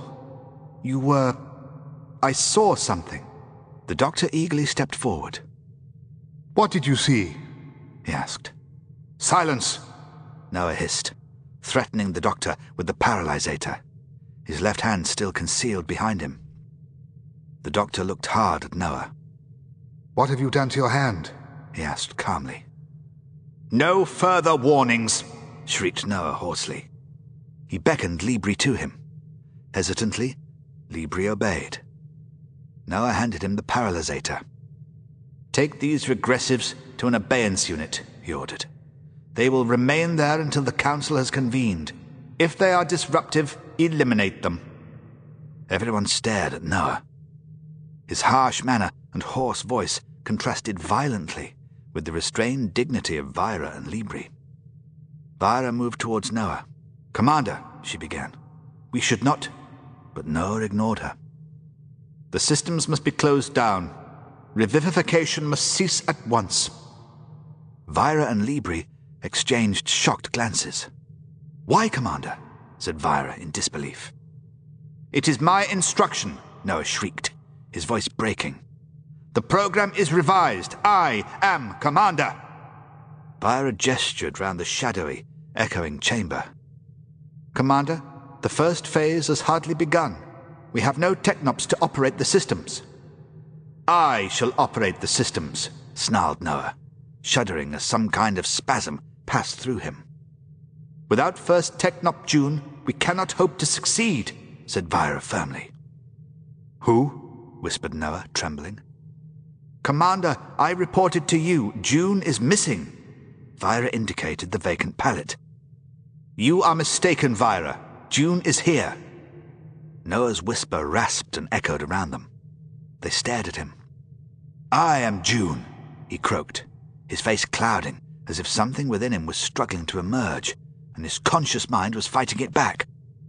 Vira suddenly moved towards him, but he backed away. Commander, you are injured, she cried. You are unwell. Yes. No, I. Hear me. Noah faltered, his face glistening with perspiration. His body seemed twisted slightly inside the cumbersome radiation suit. Revivification must be discontinued now. Now!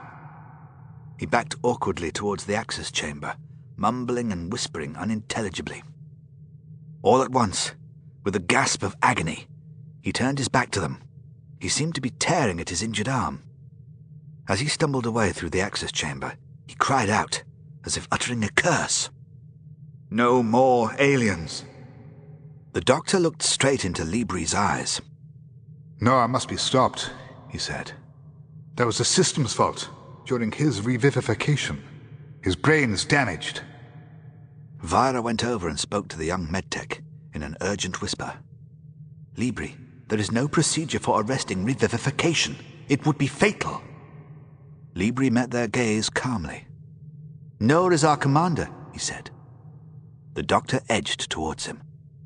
Can you be sure of that, Libri? he asked. Libri flourished the paralysator at him.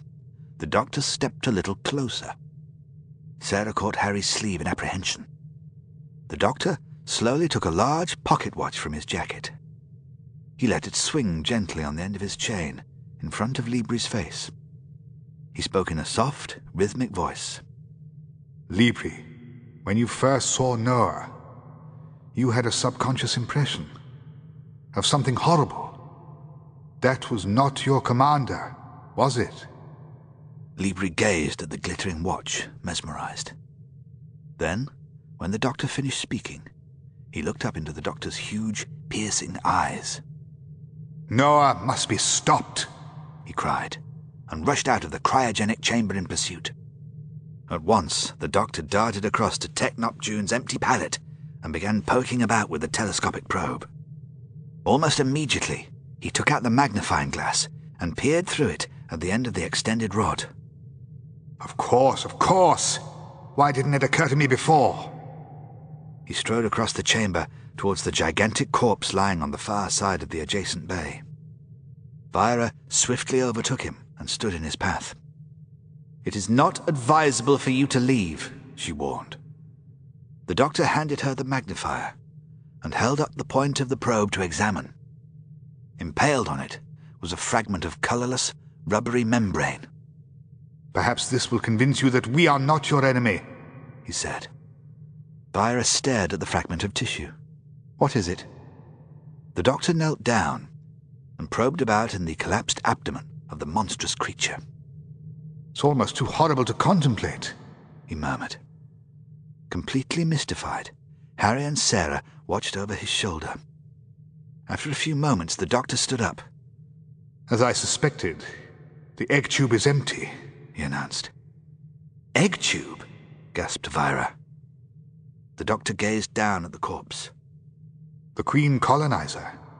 The progenitor, he said solemnly. They all stared at him. He looked round at them one by one. Have you heard of the Eumenes? he asked in a hushed voice. It's a species of wasp, said Harry. It paralyzes caterpillars and lays its eggs in their corpses. When the larvae emerge, they have an immediate food. Harry's voice trailed into silence. He looked at the doctor in horror. Vira put her hands to her face, speechless. Sarah covered her mouth as if she was going to be sick. The doctor walked round them, deep in thought. Strange how same life patterns recur through the galaxy, he mused. June was the power systems technician, I imagine, he said, pausing beside Vira. She nodded. The larva went straight to the solar stacks, the doctor continued. They absorbed June's knowledge, as well as his tissues. Vira stared across at June's pallet, then around the huge chamber at the thousands of sleeping humans. Suddenly, she seemed to relax. The creature's larvae will perish in the solar chamber, she said. The radiation will destroy them. The doctor shook his head. On the contrary, he said, the larval organisms are feeding on the solar energy and becoming more powerful every minute. Libri entered the control center, seconds behind Noah. He stood transfixed in the entrance, watching his commander struggling about the chambers his breath rasping and rattling, eyes rolling and body contracted into a grotesque posture. His injured arm was held up across his face, and with his other hand, Noah repeatedly tore at the glove. Suddenly, he stopped. Shaking his head slowly from side to side, he lowered the injured arm in front of him. With a sound of water dripped into boiling fat, green pus began to bubble out through the seams of the glove, the thick material splitting like paper. Commander, gasped Libri, stepping forward. With a hideous, shrieking cry, Noah reeled to face him. Give me the paralysator, he croaked. Libri backed away a pace. You. you are not well, Commander, he stammered. Struggling to control his body, Noah advanced on him. I order you, he cried. In his eyes, Libri saw desperation and fear and that made him hesitate for a fatal fraction of a second. Noah seized the weapon with his good hand and tried to twist it from Libri's grasp. The young medtech stared at his leader like a hypnotized animal. Then something flew through the air and cut him across the face. He fell back, screaming and clawing at the intense burning sensation in his eyes. Noah wrenched the paralysator from him and pressed the trigger at point blank range. Libri's body was hurled across the chamber in a succession of frozen shapes as pulse after pulse cracked into it. When the sparking ceased, Noah stared in terror at the smouldering body of the young man welded to the paneling. Then he dragged himself through into the inner chamber, the suppurating stump of his left hand raised like a club. He hovered grotesquely over the cryogenic systems panel, moaning in anguish. His right hand clung fiercely to the sleeve of the injured arm, fighting to prevent it from touching the sensitive controls. The chambers and tunnels of the satellite suddenly echoed with a clear, crystal toned chime, which was followed immediately by a calm female voice. Greetings to the Terra Nova. You have slept for longer than the recorded history of humanity. You awaken now in the dawn of a new era.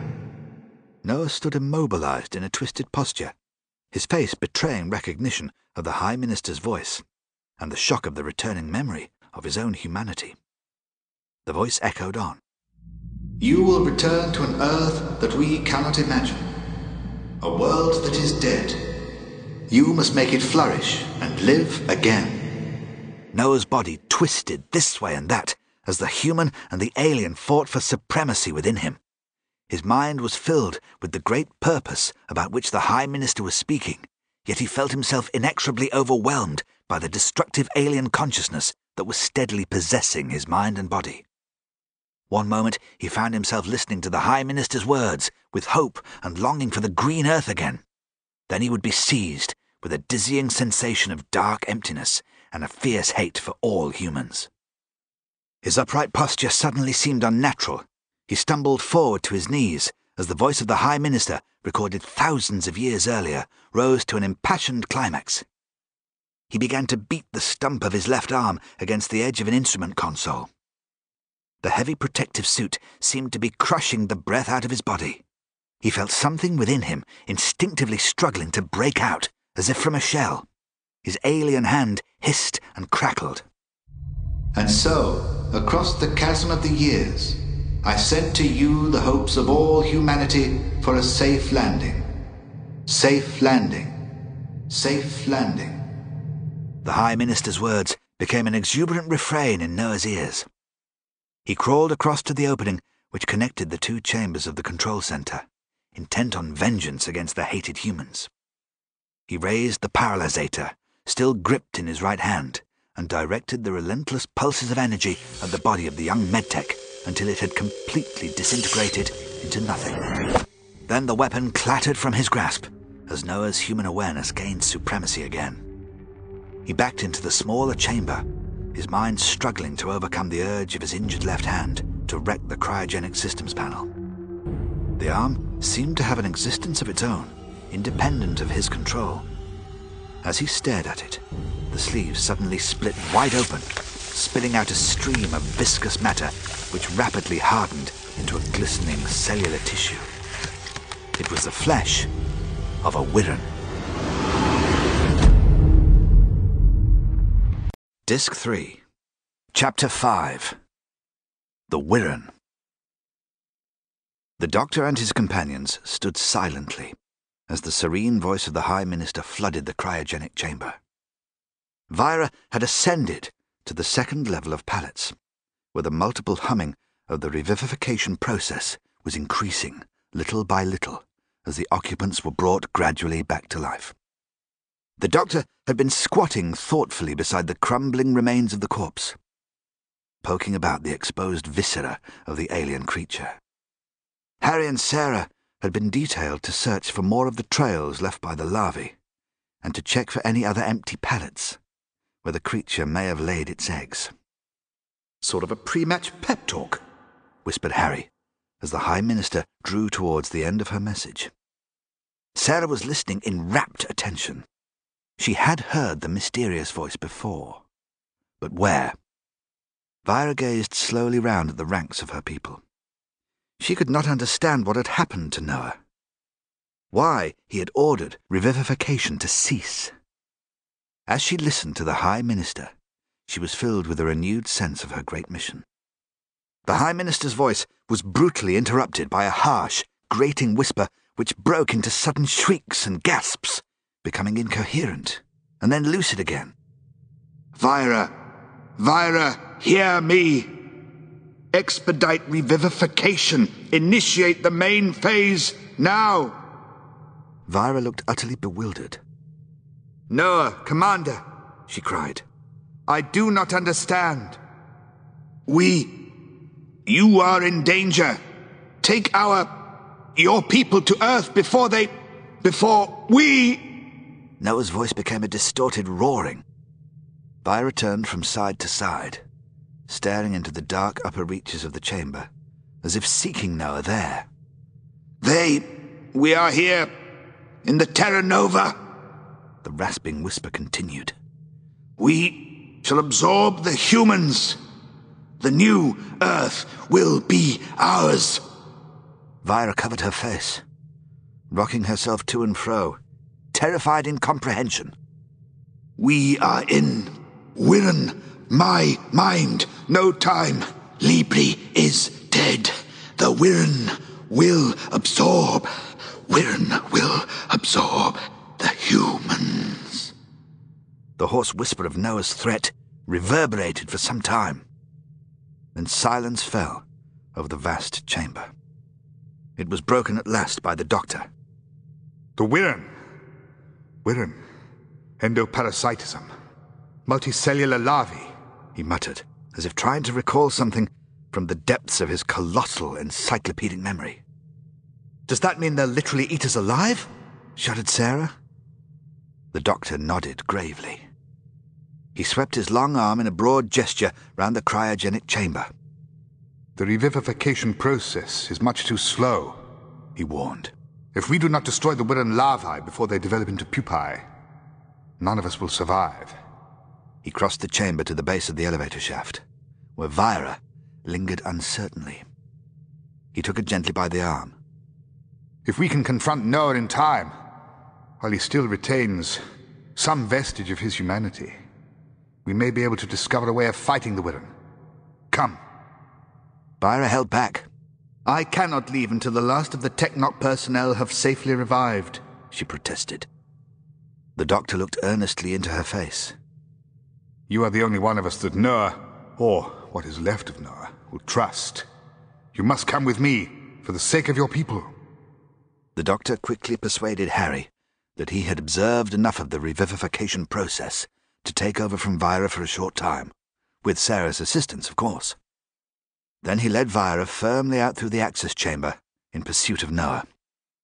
As they were whisked along the access tunnel on the conveyor, the doctor outlined his theory. I postulate a multinucleate organism with a shared consciousness, he concluded.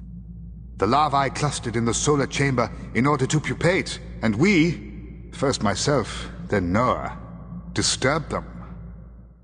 They had reached the decontamination airlock, which sealed off the cryogenic sector. As the shutter opened, they came face to face with Noah. He was hunched in the confined space of the cubicle, still wearing the white radiation suit, which was now split down the entire left side and oozing the green, treacly bubbles of the parasite larvae.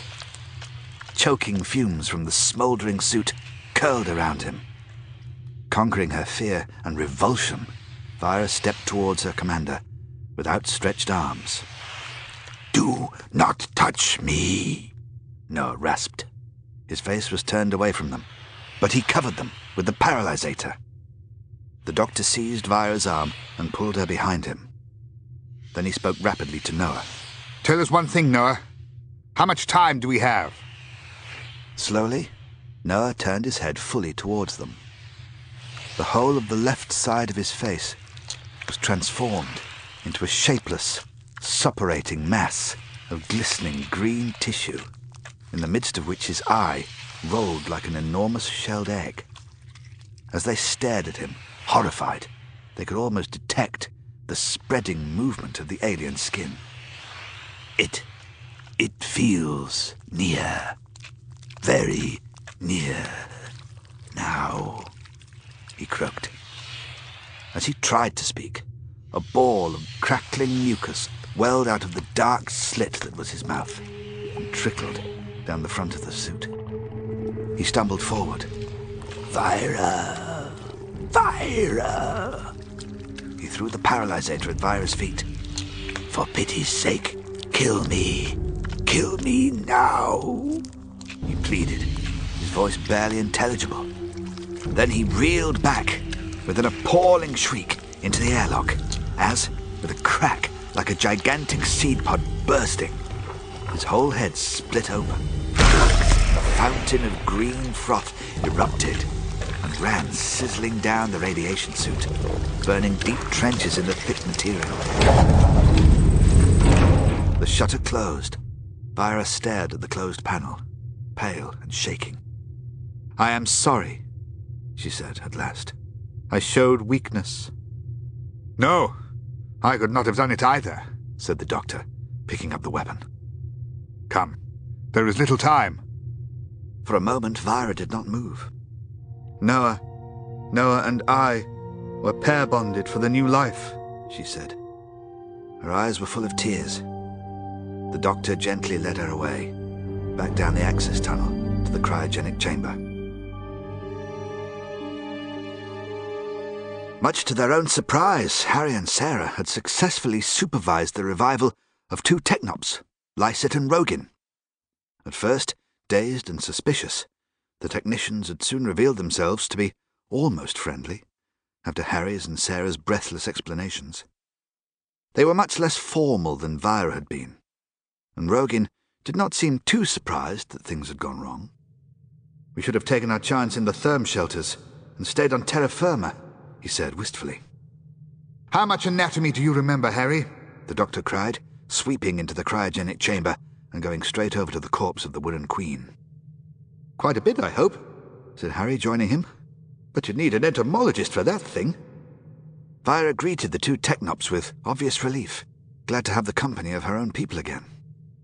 We will commence main phase at once, she ordered, leading them to the access chamber control suite.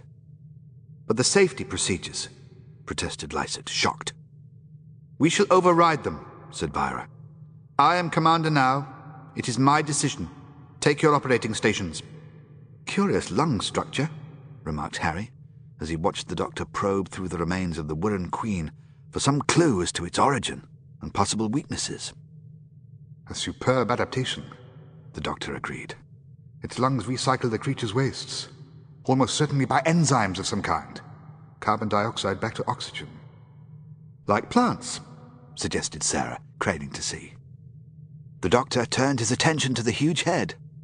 Exactly, Sarah. It seems capable of existing in space, just occasionally visiting a planetary atmosphere for food and oxygen.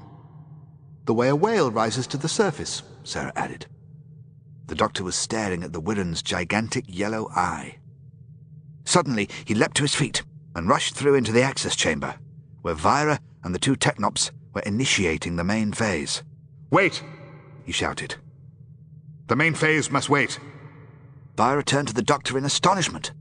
But Noah said we should expedite revivification and get our people to Earth. The doctor waved his arms impatiently.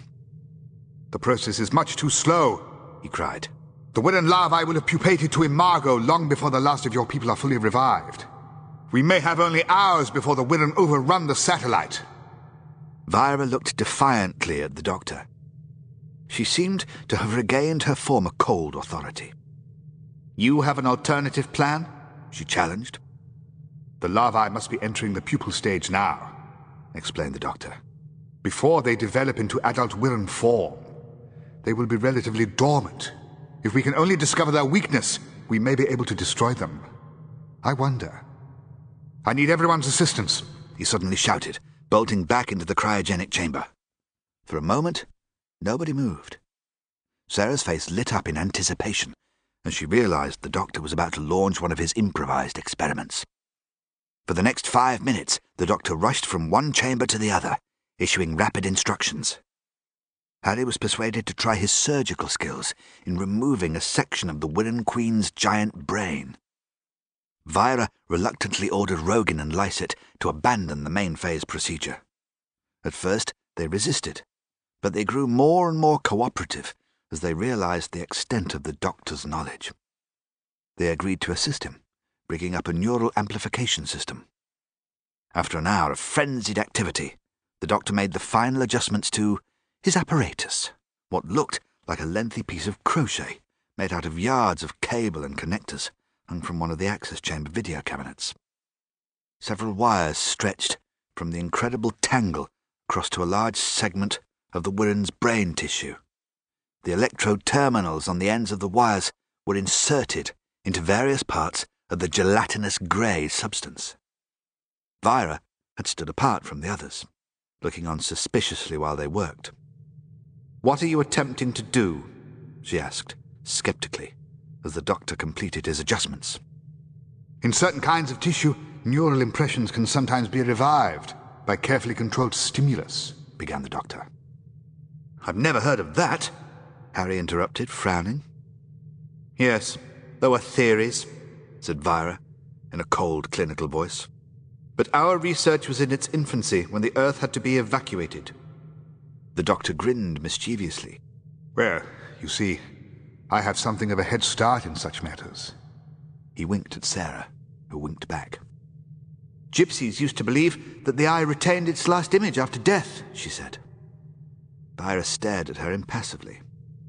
Anyway, here goes, said the doctor, signaling to Rogin to switch in the video unit and the amplifier lash up. It should at least give us an idea of the Wirrn Queen's last moments. The video screen was at once mottled with white flashes of static. With great care, the doctor altered the positions of the electrode probes, inserted into the Wirrn's brain tissue. The screen showed nothing but dizzy, zigzag patterns as the doctor connected different areas of the Wirrn Queen's brain to his machine. He sighed with disappointment. It's no good, he muttered. The neuron matrix isn't sensitive enough. It isn't going to work. The doctor stared sadly at his crochet work, his chin sunk on his chest. I am going to link in my own brain, he announced suddenly. Vira immediately stepped forward. I cannot allow it, she cried. The power could burn out a living brain. But the doctor was already rummaging about among the circuitry. An ordinary brain, I agree, came his muffled voice from inside the video cabinet. But mine is rather exceptional. He grinned over his shoulder before ducking back in again. Doctor, it's an appallingly dangerous idea, Harry objected. The doctor stood up. It's the only way, he said. The others watched apprehensively as Rogin and Lycett attached electrodes to the doctor's temples and connected the wires into the maze inside the cabinet and to the probes stuck into the Wirrn brain. The doctor pointed to the video cabinet, to the brain tissue, and then to his own head. Piggy in the middle, he smiled. Sarah shuddered. Do you have to do this, Doctor? she pleaded. Vira moved between the two technops and the equipment. I forbid this, she said, but Rogin and Lycett seemed to be fascinated by the doctor's plan. The doctor gestured towards the cryogenic chamber, humming faintly in the background. The outcome of this experiment may save the human race, he said. If it fails, then at least only the six of us will suffer. He settled himself into one of the control console seats. It may be a trifle irrational of me, he smiled, but humans are quite my favorite species. Then his face grew deadly serious. Tie me to the chair, he ordered. The doctor was soon secured to the seat, with a variety of complicated nautical knots tied by Harry in the thick insulated wire. The doctor told Vira to take the paralysator from his pocket. Do not hesitate to destroy me should anything go wrong. Sarah looked at Harry in horror as Vira took the weapon without a word. Switch on, said the doctor. Lycett and Rogin operated a sequence of buttons. The doctor's body shook and then arched sharply over the back of the seat. His eyes bulged out of their sockets, his mouth gaped, and he uttered a chilling gasp. Then he slumped heavily forward. Vira moved closer to Harry and Sarah. He is joining his mind to the Wirrns, she murmured. If the experiment works, he may remain part of the Wirrn consciousness forever. Following the doctor's instructions, Sarah and Harry, each holding an insulated electrode, systematically probed the lump of jelly-like matter from the Wirrn's brain. Occasionally, the doctor's limbs jerked. His head snapped suddenly upright, then lolled forward again onto his chest. On the video screen, the flashes of static began to form vague shapes, which dispersed and reformed rapidly, as if some image was trying to establish itself. Sarah and Harry forced themselves to continue, despite the doctor's agonized gasps and spasms, as they moved the electrodes. Rogin suddenly pointed to the screen. Look, he cried. It is working. A faint, ghostly outline was steadily resolving into a clearer and clearer picture. The doctor uttered brief whimpering sounds, as if willing the image to become more sharply defined. As they watched the screen with bated breaths, they heard a distant hissing and buzzing from the cryogenic chamber. Rogin and Lycett leapt to their feet. There was a deafening noise, like the cracking of an ice floe, followed by the sound of a damp fire crackling. What is that? whispered Vira. The two technops rushed through into the adjacent chamber. The others remained gazing at the screen, where the shadowy image had sharpened into a distinct picture of a massive satellite, revolving slowly against the heavens, like a giant spinning top. The central hub structure was composed of a cluster of gigantic tubes, bristling with antennae and reflector dishes. The radial tunnels, or spokes, which ran outwards to the great circular rim, swelled here and there into spherical chambers and substructures, all interconnected with glinting steel lattice framework. The doctor sighed, as if with satisfaction. Sarah and Harry noticed that he was smiling and rocking his head gently from side to side. On the screen, the image of the satellite was also swinging in the same rhythm. It came steadily closer until the whole screen was occupied by a close-up of a kind of entrance hatch. The doctor began to pant as if in anticipation. Tentacles snaked into view in the foreground of the picture and fastened themselves about the steel handholds positioned round the edge of the airlock. Look out, Lycett! Behind you! came Rogin's sudden shriek from the cryogenic chamber. Vira spun round. What? What is it? Lycett's cry of incomprehension rose to a piercing scream that rang through the chambers. For a second, Sarah and Harry stood transfixed as Lycett's cries of agony combined with the doctor's strange moans into a grotesque medley of sounds. Then Harry sprang to life and rushed through into the cryogenic chamber. He caught a momentary glimpse of the glistening, bubbling creature he had seen before in the gallery. As it rolled in a great hissing ball towards him, he collided with Rogin, who hurled him back into the access chamber and swiftly operated the shutter control. As the panel glided shut, they all watched the heaving, crackling mass wobbling across the floor towards the narrowing gap. The panel closed, just in time. Lycett's been absorbed by the larvae, screamed Rogin. Harry dived for the video console. Stop the experiment. Let's get out of here. Sarah threw herself forward, barring his way. No, Harry. You could kill the doctor if you interfere with the circuits, she cried. Vira gave orders in a clear, firm voice. Rogin, the armory. Bring the laser lances. Rogin ran out into the access tunnel.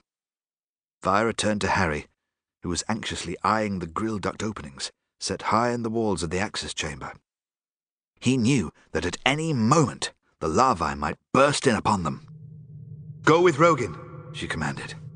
Harry glanced inquiringly at Sarah. She hesitated, then nodded.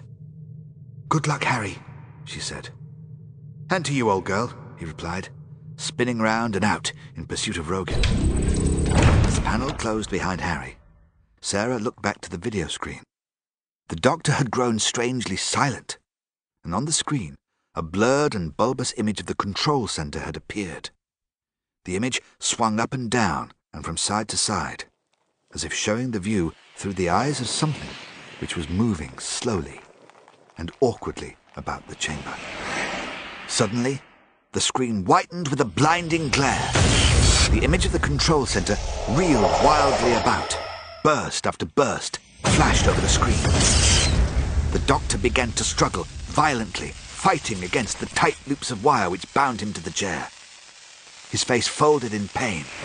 In the foreground of the picture, Sarah and Violet saw a blur of tentacle shapes flourishing defiantly. Sarah glanced from the screen to the doctor's thrashing limbs. Then she stared at the inert lump of the Wirrn's brain tissue. It's the Wirrn Queen, she gasped in horror, pointing to the video screen. The doctor uttered terrifying cries as on the screen the electronic guard discharged its lethal bolts at the Wirrn Queen, which now fighting its way into the second control chamber, showing them all exactly what had happened in reality. Once again, the doctor began to breathe in hoarse, panting sounds. His head nodded eagerly, and his hands made rapid, gripping movements in the air. As they watched, Sarah and Vira saw the tentacles come into view again. They began prizing open a section of control paneling. Thick bundles of cables were ripped from their mountings. The doctor's body became hunched, his jaw tensed open. Then, with a grotesque growling noise, he snapped his teeth shut. On the screen, severed cable ends flew in all directions. Then the picture dissolved into static. Sarah felt Vira's hand grip her arm sharply. She had heard it too. A distant crackling, like a bonfire at the end of a long tunnel. They stared up at the vents. Harry and Rogin emerged from the armory, carrying short rifle-like objects, with dish-shaped shields fitted around the barrels. As they raced round the cincture structure gallery, Rogin explained to Harry how to operate the deadly laser guns. They had to pass through the junction section, where the access tunnel to the solar chambers joined the curved gallery of the cincture structure. As the shutter opened, they found themselves facing a monstrous apparition. Noah, his back hunched menacingly, glared at them with the huge ochre-coloured eye which occupied the whole of the left side of his head. The entire left side of his body had swollen and burst through the radiation suit, and the skin was hard and polished. In place of his left arm, three stumpy tentacles thrashed about, centimetres from their faces. Human fools! Noah's hideous croaking made the hair rise on Harry's neck. Rogin fired his laser lance at point-blank range, cutting a deep trench in Noah's glossy, shell-like body. Noah reeled back against an observation port in the outer wall of the gallery. Pressing themselves to the inner wall, Harry and Rogin inched their way through the bulkhead panel, their weapons scoring a macabre crisscross pattern in Noah's side. They managed to slip past him, just out of reach of the knife-like hairs bristling over the jabbing tentacles. You cannot stop us, Noah croaked, turning his head as the panel began to close between them. Rogin gasped and stopped firing as he glimpsed the still recognizable features of his commander staring at him in agony. Then he fired a last burst of laser as the shutter slid home. For a few seconds, Sarah and Vira had forgotten the doctor as they stared fearfully up the wall vents of the access chamber. The crackling sounds were growing louder every second, and the closed panel into the cryogenic chamber was beginning to vibrate like a drumskin as if something was beating violently on the other side. Then Vira suddenly gestured in horror at the video screen. Dune, she gasped. Technop Dune. On the screen, Sarah saw the image of a young man dressed in the tech personnel uniform, lying helplessly in his pallet. The image came nearer and nearer. Tentacles reached out and opened the pallet shield. Sarah struggled to calm the doctor. His face was running with sweat, and his teeth were chattering. He began to moan over and over again. We're in. We're, we're in. The Wirrn.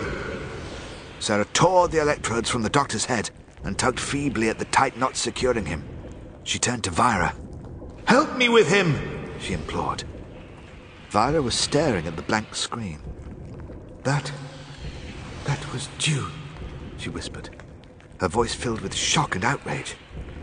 She looked at the doctor's shuddering body. Stand away, she ordered Sarah, who glanced up to see her leveling the paralysator directly at the doctor.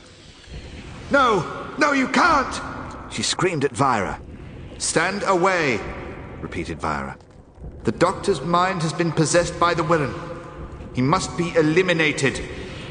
Sarah threw herself at Vira and tried to wrest the weapon from her strong fingers. They struggled desperately, while the doctor remained slumped in his chair, moaning quietly as if in a trance. We're in. We're in. We're in. Then, from one of the grill-covered ducts above them, there erupted a mass of crackling froth. Sarah shrank down beside the doctor's motionless body.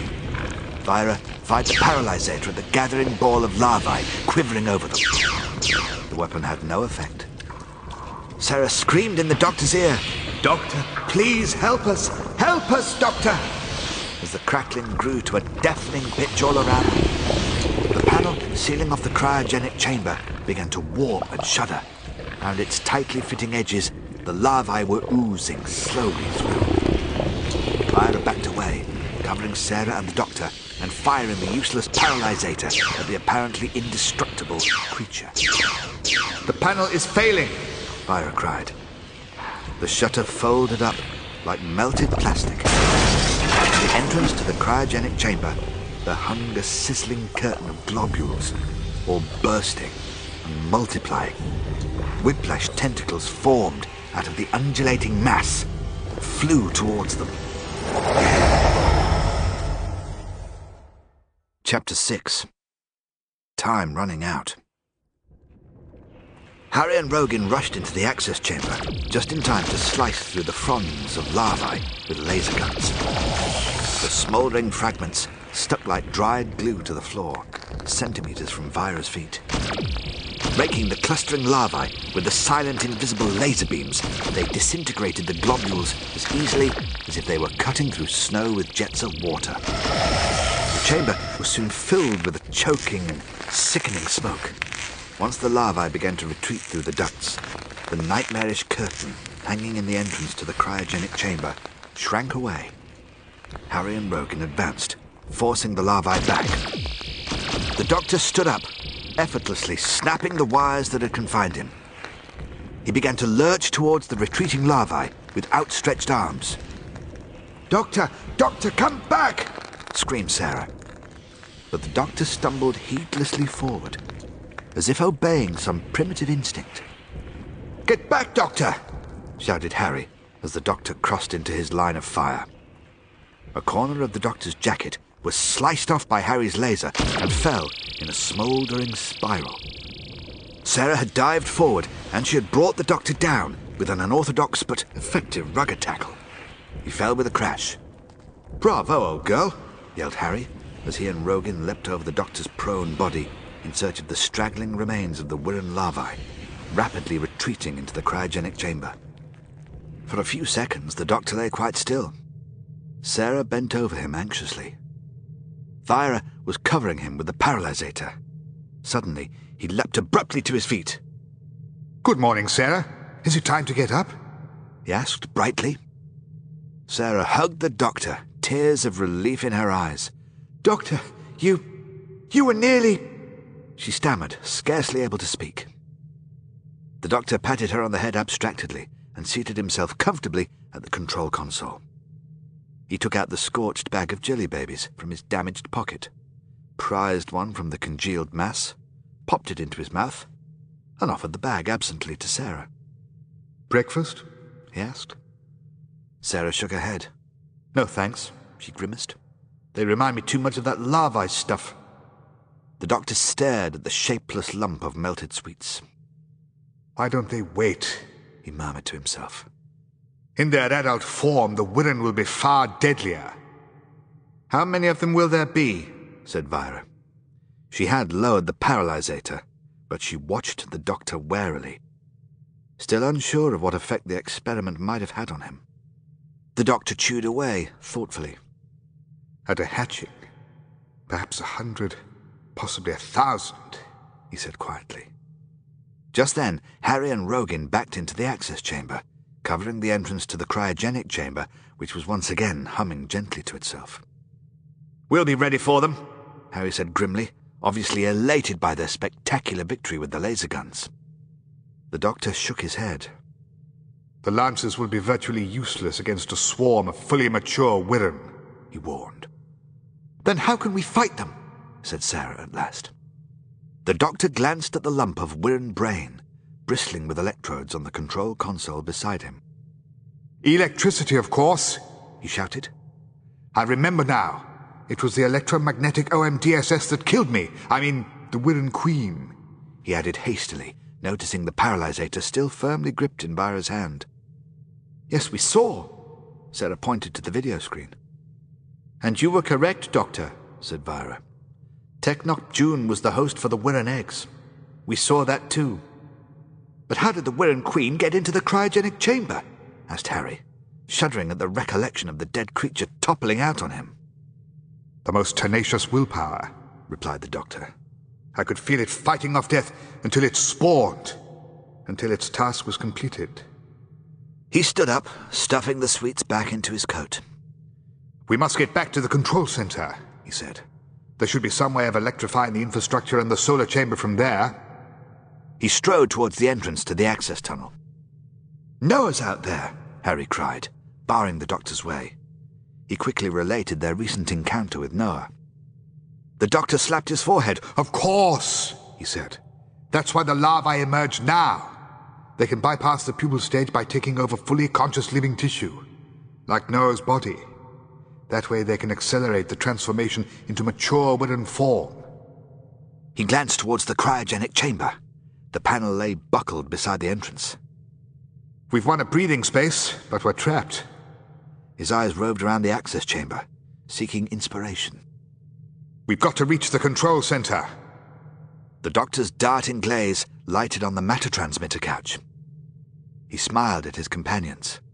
Now, that little gadget can be made to go backwards. Rogin shook his head. To reverse the polarities would take us hours, Doctor, he objected.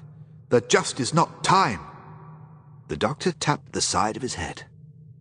It so happens that I have a few shortcut methods of my own, he said, diving under the control console of the matter transmitter. Rogin looked round unhappily at the others.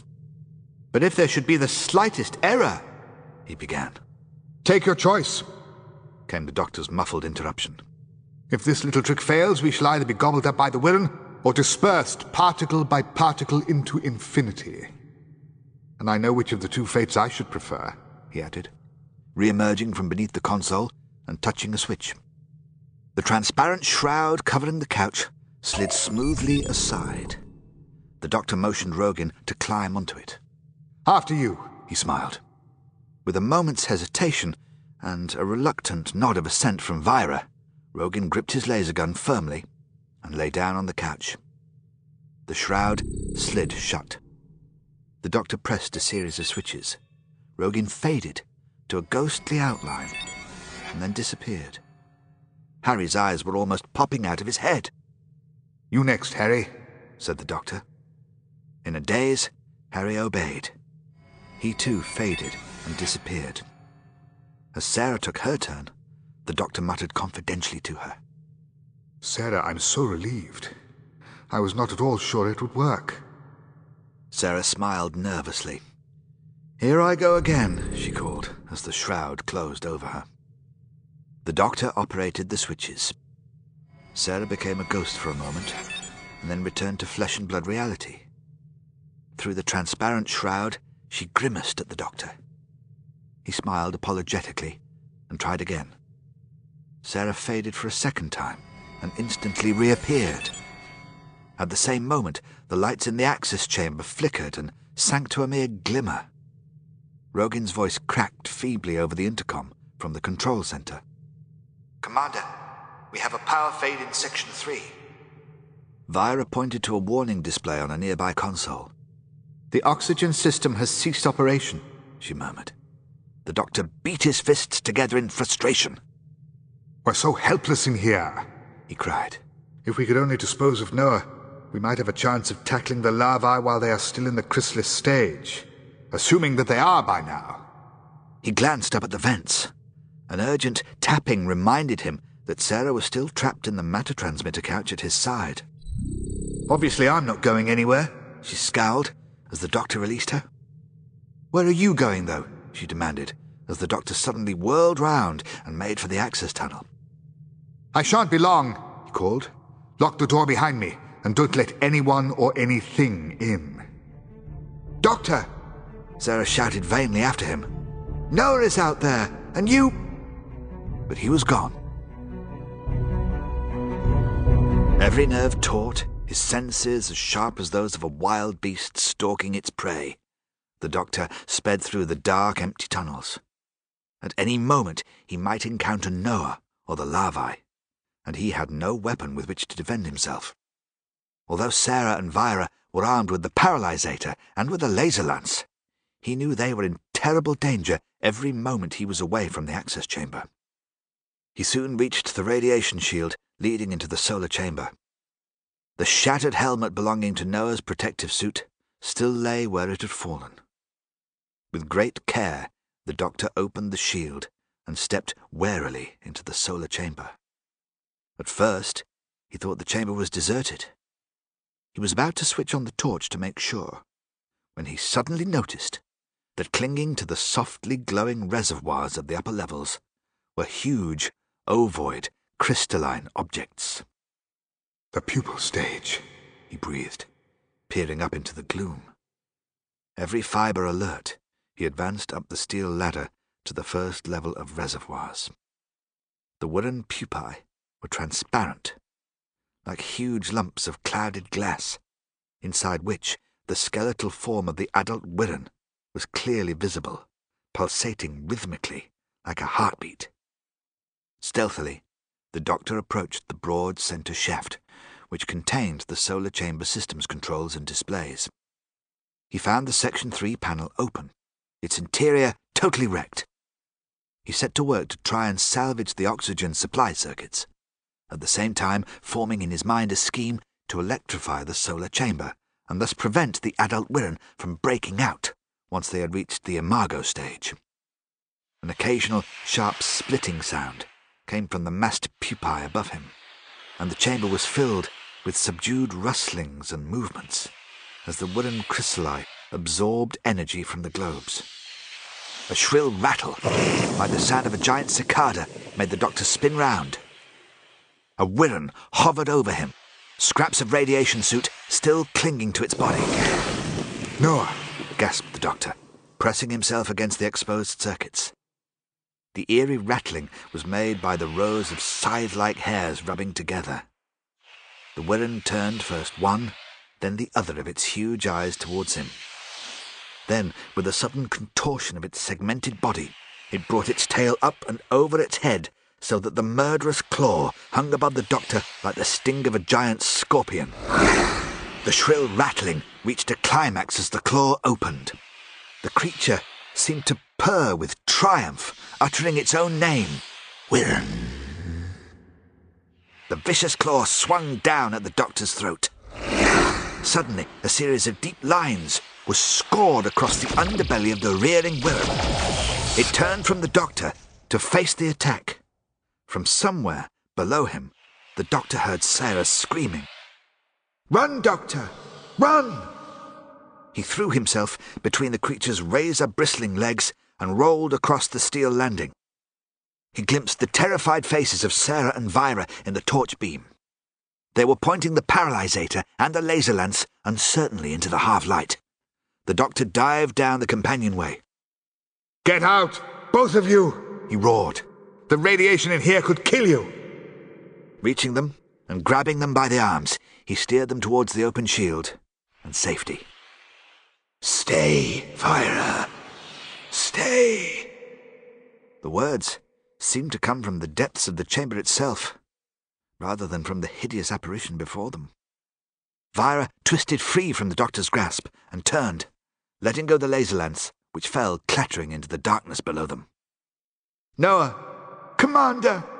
Vira cried, her voice choked with tears. The Wirrn moved gradually closer to them, its legs rustling like dry leaves against the metal struts. It stopped a few meters away, crouched on the edge of the gantry above them. Abandon the satellite now. Take the transport vessel. If you remain, you will perish with the sleepers. The hushed whisper enfolded them like a breeze. It was just recognizably the voice of Noah, but it issued from the huge, quivering mandibles of the giant insect looming over them. Vira tried to approach a step nearer, but the doctor held her firmly back. We cannot abandon the Terra Nova. You know that, she murmured. The creature reared up again, its tentacles bristling. The Wirrn must survive. When we emerge, the humans will be destroyed, just as they destroyed us. What does he mean? whispered Sarah. Noah reached out over them with quivering tentacles. Humans came to Andromeda For long ages, the Wirrn fought them. But they destroyed our breeding colonies on Andromeda Gamma Epsilon. Vira turned to the doctor with shining eyes. Then our stellar pioneers succeeded, she whispered. Since that time, the Wirrn have searched the emptiness for new breeding places. Now we have found an ideal habitat. The satellite is ours. The doctor edged forward a little. The Wirrn inhabit the emptiness, he said quietly. They do not need the satellite. Noah was poised over them like a gigantic praying mantis. You know nothing, he rasped. Our breeding is terrestrial. We require hosts for our hatchings. We shall use the humans in the cryogenic chamber. In one generation, the Wirrn will become an advanced technological species. We shall. A sharp splitting sound obliterated the rest of Noah's words. The doctor eased the two women slowly back towards the entrance. The pupae are beginning to open, he muttered. It's time we were leaving. As he spoke, there came a fusillade of splitting sounds in rapid succession. The Wirrn's head moved slowly from side to side, staring at them with fathomless, glowing eyes. Its claw swung in the darkness above them. Leave the satellite, Vira. Leave now. Vira tried to resist the doctor's guiding hand. Noah, she faltered. A shattering crescendo of cracks, like gunfire, made the doctor whirl round and thrust Sarah and Vira out into the tunnel. He closed the shield manually and, whipping out the sonic screwdriver, directed it at the locking panel for a few seconds. That should scramble the works, he said. They'll have to chew their way out now. Then he led his two companions into the pitch darkness of the labyrinthine satellite. Harry stared down at the matter transmitter couch in the control center, where for the past ten minutes he had expected the others to materialize just as he and Rogin had done. Something's gone wrong with this gadget, he said gloomily. Rogin grunted. He was busy working on a set of systems panels he had lifted out from the wall. He had succeeded in restoring the lighting in the control chambers, although it was not very bright. Harry was irritated by the Technop's apparent lack of concern. I do think we ought to at least investigate, he said. Rogin pointed out that there was no lighting elsewhere in the Terra Nova. After what happened to Lycett, he added, I want to see where I am treading. Harry glanced down at his own shoeless feet. You should worry, he muttered. Still no oxygen, said Rogin, shaking his head. He stood up, and as he did so, seemed to jump a little from the floor, and to be suspended for a fraction of a second in the air. At the same moment, Harry realized that the laser lance he was holding appeared to have become mysteriously lighter. Before he could remark on it, there came a sudden clatter from the adjacent control chamber, where the TARDIS had materialized. Rogin grabbed the lance from Harry and concealed himself to one side of the opening into the neighbouring chamber. Harry leapt to the other side, bouncing lightly across the floor. Anyone at home? The doctor's hat was poked through the open panel and waved about on the end of the telescopic probe. Where on earth have you all been? cried Harry as the doctor entered, followed by Sarah and Vira. We bumped into Noah, Sarah said wryly. Excellent work, Rogin, the doctor said approvingly. You've managed to shed a little bit of light on our problems. I have diverted power from the gravity static field, Doctor, explained Rogin. I thought I was feeling rather light-headed. Sarah joked half-heartedly. Rogin explained that he had not been able to restore the oxygen systems. Vira hurried over to the cryogenic systems monitor panel. The doctor perched on the edge of the transmitter couch and silently offered round the bag of melted jelly babies. No one responded. He sat deep in thought. The silence soon became unbearable. Perhaps we should take Noah's advice, said Sarah. What was that? Harry asked. Vamoose, or stick around and be killed, she replied. Harry at once moved towards the entrance. Well, I'm certainly ready to get going, he said eagerly. Why don't we all jump into the TARDIS? Vira has no intention of abandoning her people, and neither have we, the doctor snapped. Sarah moved over to join Harry. So that settles us, she sighed. We'll just stay here and suffocate, or freeze, or be gobbled up. With a cry of frustration, the doctor leapt up. If only we had a power source we could electrify the bulkheads of the cryogenic section. The Wirrn would never get through, he said. There must be a way, even with Noah in control of the solar chamber. At that moment, Sarah remembered something. Just a minute, she cried. Noah said. Harry interrupted her. Perhaps we could lure Noah out of the infrastructure and into a trap, he suggested. What do you have in mind, Harry? the doctor asked cuttingly. A concealed trench covered with elephant grass? Sarah tried to gain their attention. Doctor, listen, I've just remembered. The doctor held up his hand for silence. He turned to Rogin. Could we confuse the Wirrn by altering the gravity static field? he asked. The Technop shook his head. It would take hours to trace the lines of force, he objected. The doctor nodded in professional agreement. Will someone please listen to me? Sarah had climbed up onto the couch and was waving her arms frantically in the air. The doctor rounded on her with barely concealed annoyance. What is it, Sarah? he demanded sharply. Noah mentioned a transporter vessel, she replied. They all looked blankly at her. Well, presumably it has a power system of its own. The doctor clutched at his head. Why didn't you mention this before? he cried. I can't be expected to think of everything you know, he added, with a grieved expression. Harry helped Sarah down from the couch. Well done, old girl, he grinned. The doctor rubbed his hands together with renewed spirit. He asked Rogin how to reach the transporter vessel. Rogin leaned across and activated a large display plan of the entire satellite. He indicated a shortened spoke leading from the cincture structure towards the central infrastructure or hub, and ending halfway in a circular docking structure where the transport vessel was mounted. The doctor studied the display closely. We would have to run cables halfway round the cincture structure from the transport vessel to the cryogenic chamber, he murmured doubtfully. The Wirrn will simply cut them.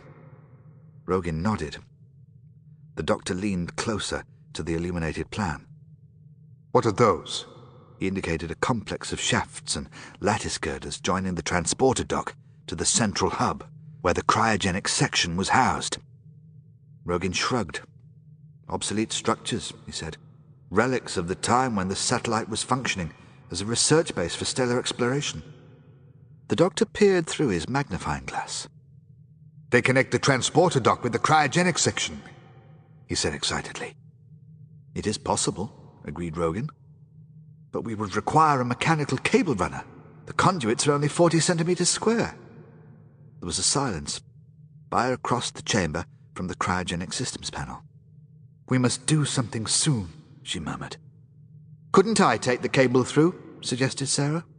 I don't take up much room. That's no job for you, Sarah, Harry said firmly. Sarah was flushed with indignation. Now look here, Dr. Sullivan, she began. The doctor held out a length of his scarf in front of him, and moving his hands apart, he counted off the coloured stripes. There, forty centimeters, he said, looking earnestly at Sarah. Do you think you could crawl through a shaft only this wide? Sarah looked at the short length of scarf stretched between the doctor's hands, and then glanced round at the others with a cool, determined air. If she was having second thoughts, she certainly wasn't going to admit it. Of course I could, she declared firmly. The doctor was full of admiration for her courage, but he looked worried.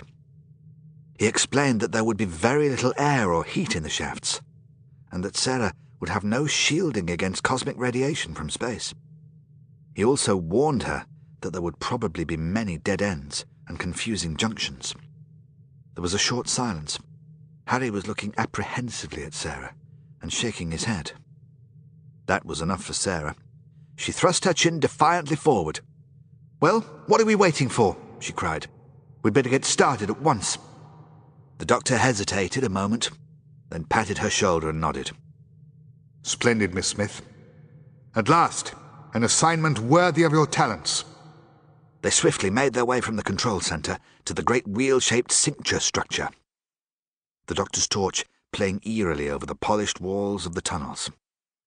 Everywhere was dark, silent, and airless.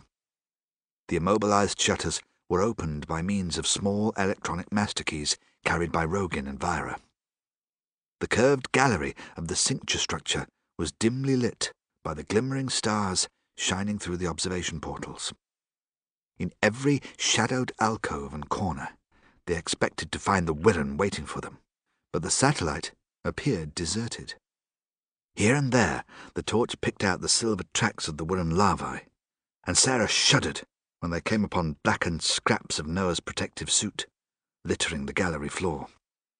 When they reached the junction with the cryogenic access tunnel, the doctor parted company with the others. Giving the thumbs up sign to Sarah, he entered the decontamination airlock. It shouldn't take me long to wire up the cryogenic chamber, he whispered. I'll be ready by the time you bring the cable through, Sarah. Good luck, everyone. The doctor waved and disappeared. Rogin led Sarah, Harry, and Vira further on round the cincture structure towards the transporter dock access tunnel. They all knew that Sarah was about to risk her life in an appallingly dangerous mission. Sarah herself knew that for a journalist, it was the scoop of a lifetime, but above all else in her mind was the realization that the future of the entire human race might now depend upon her success.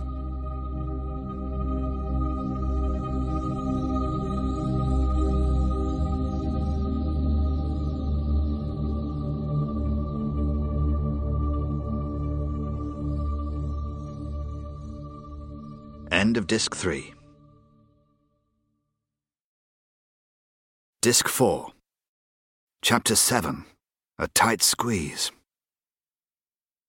In the center of the solar chamber hovered Noah, awaiting the final metamorphosis of the Wirrn creatures.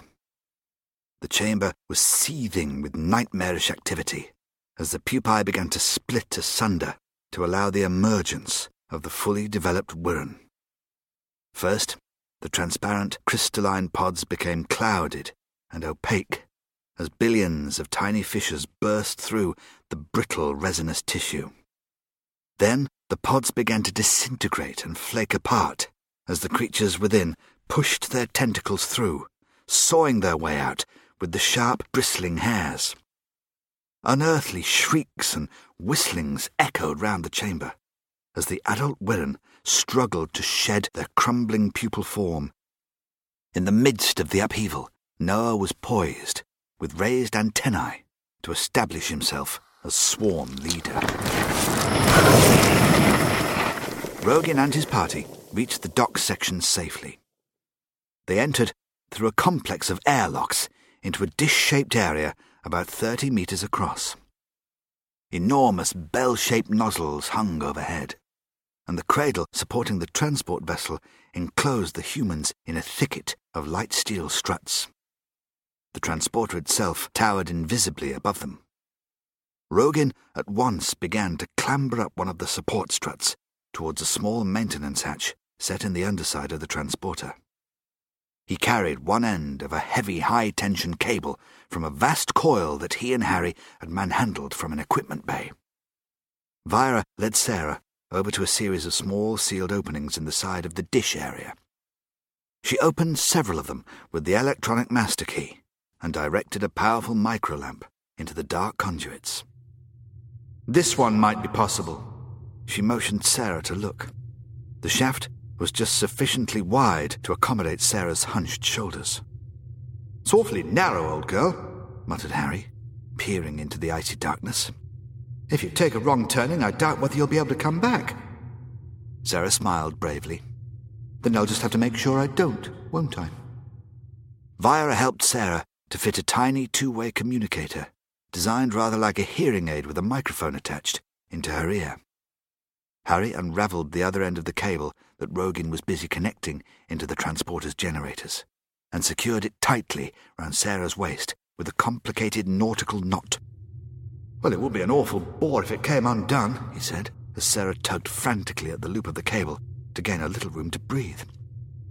Let's hope it's long enough, she gasped. Vira quickly explained to Sarah how she would be guided through the conduits by radio from the transporter control deck. She clasped Sarah's hand in a brief gesture of good luck and clambered up to join Rogin in the transporter vessel. When all was ready, Harry assisted Sarah as she squeezed herself into the conduit and began to pay out the cable as she inched her way into the darkness. After a few meters, the cable stopped moving. Harry poked his head into the narrow opening. How are you doing, Sarah? he called. I've hardly got started yet, came the muffled reply. Sorry, old girl. I thought you were stuck, Harry shouted. At once the cable was jerked sharply out of his hands. Harry smiled to himself. Jolly good luck, old thing, he murmured. In the cryogenic chamber, the doctor was well advanced with the task of welding cable terminals to the wall sections of the huge vault.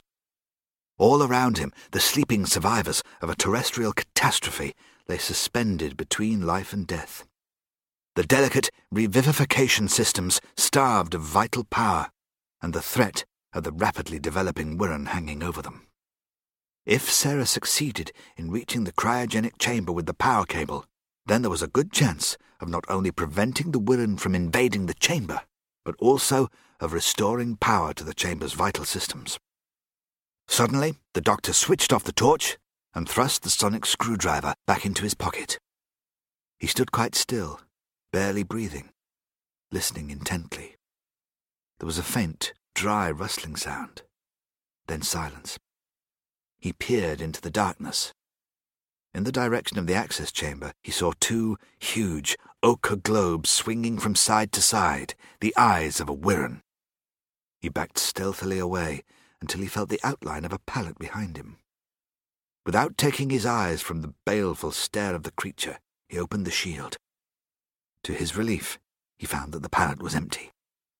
He climbed inside and closed the shield. He lay motionless, straining his eyes to see through the thick, distorting material. The Wirrn moved slowly round the perimeter of the chamber, apparently pausing to examine some of the pallets. Eventually, it approached and stopped in front of the doctor, turning first one and then the other eye towards him. The doctor started, just managing to suppress a cry, as something rattled and scraped against the pallet shield. He blinked the sweat out of his eyes and fought against the painful cramp caused by keeping utterly still in such an awkward posture. The Wirrn seemed to stare at him for an eternity, its sharp spines scratching against the shield with a noise that set his teeth on edge. Then abruptly, he turned away and crawled across the chamber towards the remains of the Wirrn Queen. The doctor pressed his face against the pallet shield. He could just make out the faint image of the Wirrn's eyes as the creature whirled in a frenzy away from the huge corpse of its progenitor and disappeared whence it had come. The doctor waited for a few minutes, then quietly raised the shield and climbed out of the pallet. As Harry clambered laboriously into the control module of the transporter, he overheard Rogin speaking quietly to Vira. Everything is perfect, Commander. We could depart for Earth now. There is nothing to stop us. I say, just a minute, said Harry suspiciously, easing himself up into the small, cramped chamber. Rogin and Vira were seated in moving padded chairs, which slid along and revolved around a slim steel pillar running the length of the cylindrical chamber, thus allowing the occupants to reach all parts of the control paneling. Generator manual overrides linked, Commander, announced Rogin, completely ignoring Harry. Initiation of primary phasing in 45 seconds from now. At that moment, Sarah's voice burst loudly over the intercom. Hello, Rogin. I've reached what feels like a three way junction. It's very tight. Rogin traced his finger over an illuminated plan of the conduit structure on the video screen before him. You are making good progress, he replied. You must now proceed to the left. There was a short silence, broken by the sound of Sarah's struggling efforts. I can. I can hardly move at all, she suddenly panted. There was the sound of a brief tussle, and then Sarah's frightened whisper. I think. I think the cable is caught somehow. Vira swung angrily round on Harry. You should not have left the conduit hatch, she said icily. The cable is obstructed. Harry shamefacedly scrambled back down the alloy ladder and descended swiftly to the docking area. Inside the conduit, Sarah was drenched in perspiration, despite the intense coldness which numbed her fingers. She had to fight for every breath. Her knees and elbows were raw from scraping against the sides of the narrow shafts. Her hair repeatedly caught itself between her shoulders and the metal sides of the conduits, forcing her to continually retreat a few centimetres in order to release it. The smooth sides afforded her nothing to grip on. She could move only with a kind of caterpillar action, which was terribly exhausting. She contracted her body, pressed her knees against the shaft, and then straightened her body, pressed her elbows outwards, and finally drew her legs along after her. By contracting her body, she had to repeat this awkward sequence over and over again.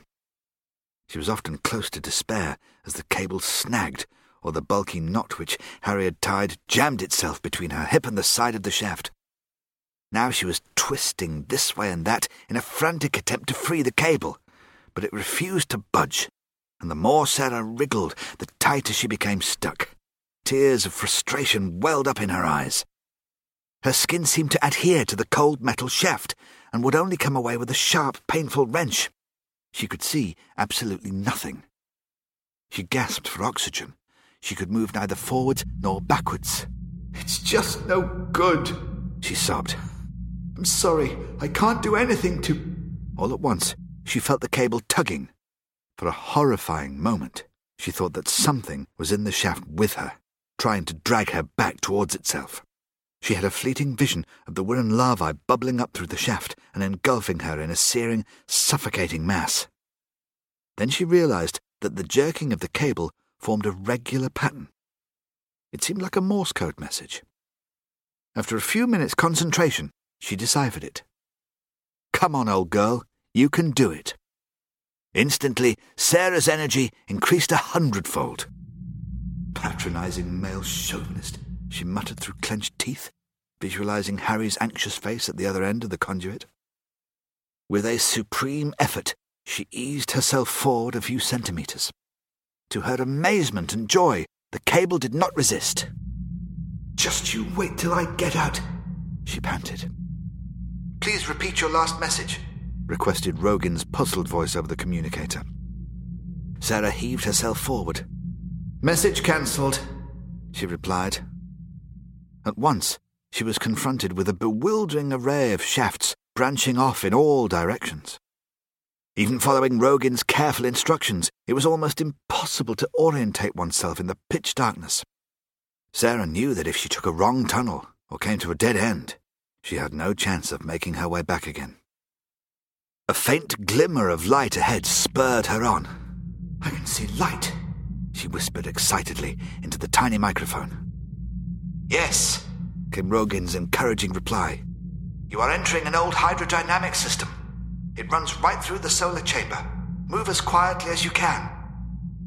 To her horror, Sarah found that the conduit had become tubular in section, even narrower than before. She now had to stretch her arms in front of her and move forward by turning her whole body like a corkscrew. She ceased to be aware of her badly grazed elbows and knees, of the burning sensation in her lungs, but forced herself onward through the tube. Her painfully slow progress was further hampered by her legs becoming inextricably tangled with the cable as she rotated her body. She soon found herself in a section constructed of translucent material. Her pounding heart missed a beat as she recognized through the thick glass material, the subdued glow of the solar chamber. Rogin's voice came whispering through the earpiece. It seemed to come from the other side of the universe. Quietly now, Sarah. She froze, as from the depths of the solar chamber there loomed two enormous eyes. Helplessly, Sarah stared back at the Wirrn crawling towards her, its gigantic mandibles working hungrily the creature gripped the tube with its tentacles, In vain, Sarah tried to flinch away from the slashing razor hairs as they squeaked against the conduit, only centimeters from her. The Wirrn tried to take the tube between its mandibles. Sarah could see right into the dark red pulsating throat of the giant insect. She felt violently sick. Rogin's voice came urgently over the communicator. Sarah, what is happening? Are you safe? The inside of the tube had steamed up, so that Sarah could no longer see her attacker, but only hear the shrill scrape of its tentacles and feel the shuddering of the tube as the Wirrn tried to crush it. She marveled at the extraordinary strength of the unfamiliar glassy substance, which was all that kept her from the jaws of the creature. She felt like a fly trapped in a blob of amber, which could at any moment be smashed to smithereens with a hammer. She collected her wits and frantically twisted herself along the tube. The Wirrn followed, angrily wrenching at the conduit, its eyes burning at her through the tubing, and its massive jaws completely enclosing her struggling body. Sarah glimpsed more and more of the fierce, glowing eyes clustering around her as she fought her way through the final section of the solar chamber. She imagined herself crawling through the bowels of some prodigious mythical beast. To her relief, the tube suddenly reverted to metal sections. She welcomed the darkness with its feeling of security, but she could not be sure that the Wirrn would not eventually manage to shatter the glass section and sever the vital cable, or even drag her backwards into the solar chamber again. Is, is it much further? She implored, her imagination conjuring an endless maze of dark, stifling tunnels in which she was condemned to crawl forever. You were almost there. Another 15 meters, came Rogin's welcome reply. I do hope so, Sarah gasped. Because I don't think I can go on much longer. Stick at it, old girl, came Harry's cheerful voice. That's just the trouble, Sarah snapped back. I keep getting stuck. Then she managed to smile to herself as she visualized Vira's and Rogin's blank stares on hearing her little joke. The doctor had almost completed his preparations in the cryogenic chamber. For the moment, the Wirrn seemed to be leaving him in peace, deterred perhaps by the discovery of the corpse of the Queen. Nevertheless, the doctor remained fully alert as he crouched in the darkness, sonic welding cables from the wall terminals into a large junction box by torchlight. From time to time, he crossed to the central shaft and listened for signs of Sarah's progress. It was nearly an hour since he had bid her good luck in the cincture structure. He knew that it could not be very long before the Wirrn in the solar chamber reached imago form in overwhelming numbers and returned to the attack. There was a hollow, distant panting sound, which suddenly reverberated in the central shaft. The doctor raced across the chamber into the elevator cubicle, where the Wirrn Queen had been hidden, and put his ear to the side of the shaft. Sarah? he murmured. He tapped rhythmically and then listened.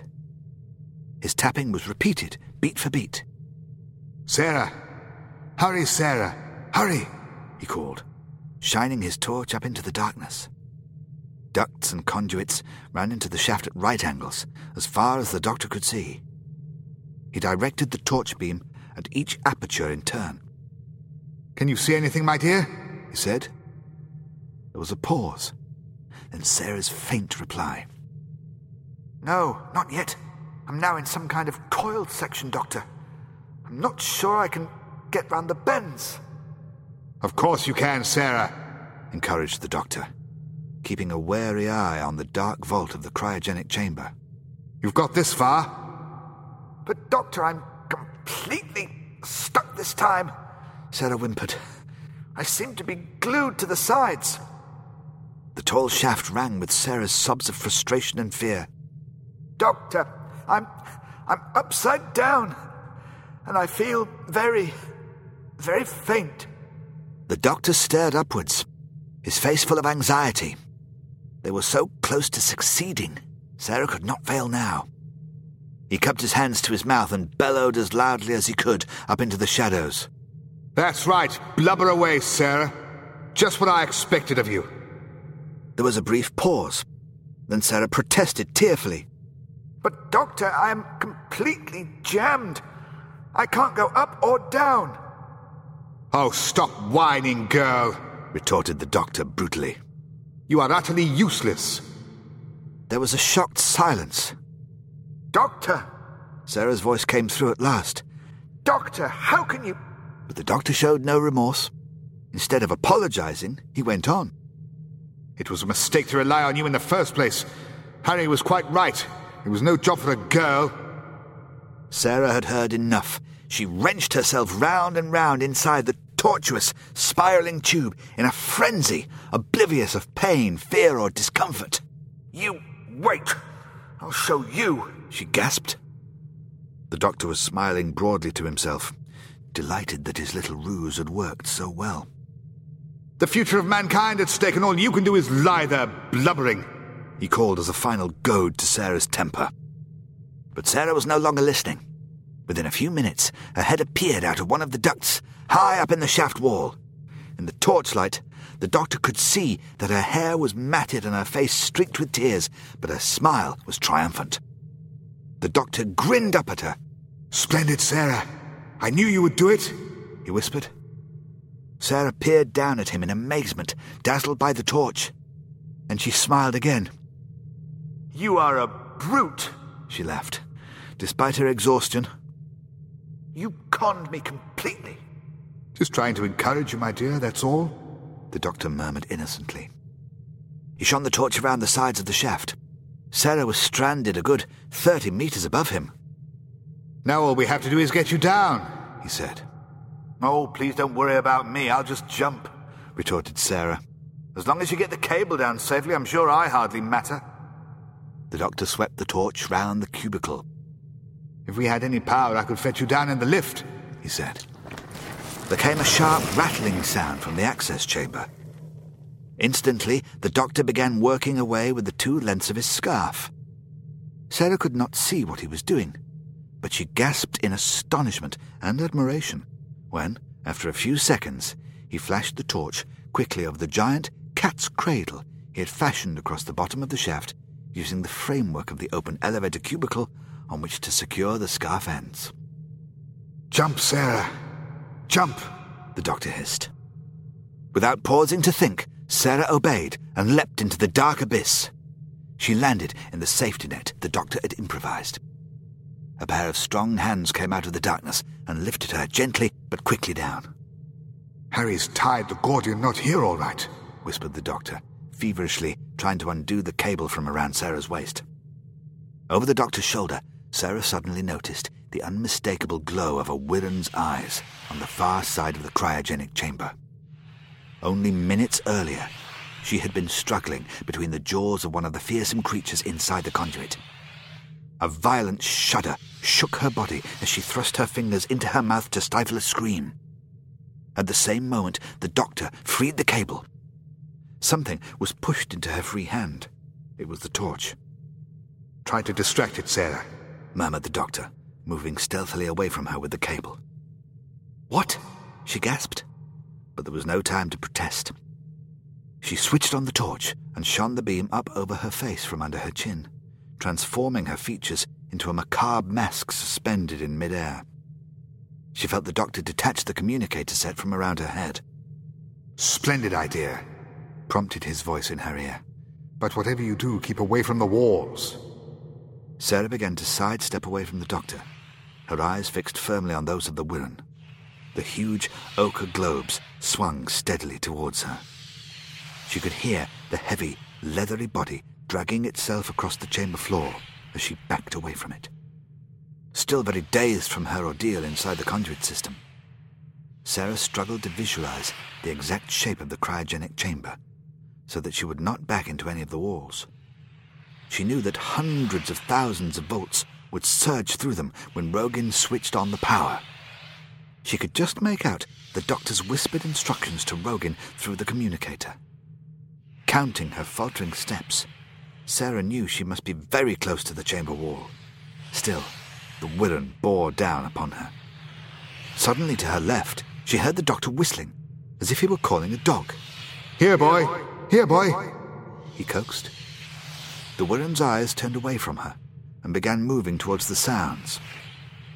The doctor fell silent, and the Wirrn hesitated. Then it resumed its pursuit of Sarah. She switched off the torch, darted a few steps to the right in the pitch darkness, then crouched, quite still, holding her breath. Again, the Wirrn stopped. Its eyes began to glow a bright, fierce orange. The menacing rattle sounded. Sarah found herself mesmerized as the Wirrn's eyes swung hypnotically before her. She could feel it tantalizing her. Then her blood ran cold as she heard what sounded like sharp intakes of breath, which rapidly grew into a rhythmic roaring like the sound of a gigantic bellows. The creature was sniffing her out.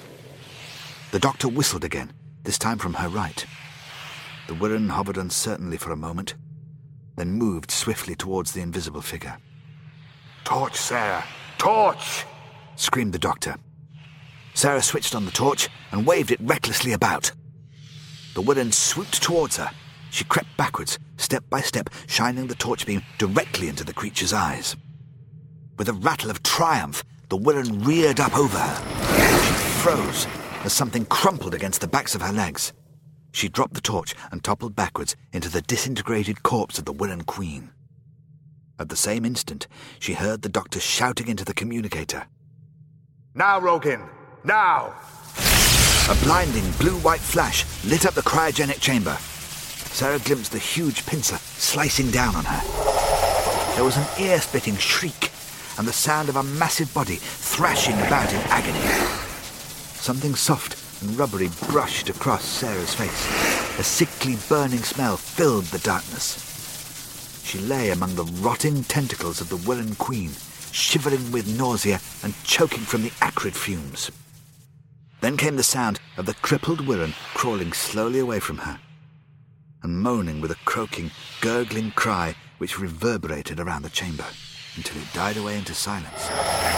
As it gradually faded, the comforting, gentle humming the cryogenic systems resumed, and the familiar faint glowing reappeared in the pallets. All around her, the chamber came back to life. Sarah closed her eyes in relief. But before she could haul herself to her feet, she suddenly felt extremely dizzy.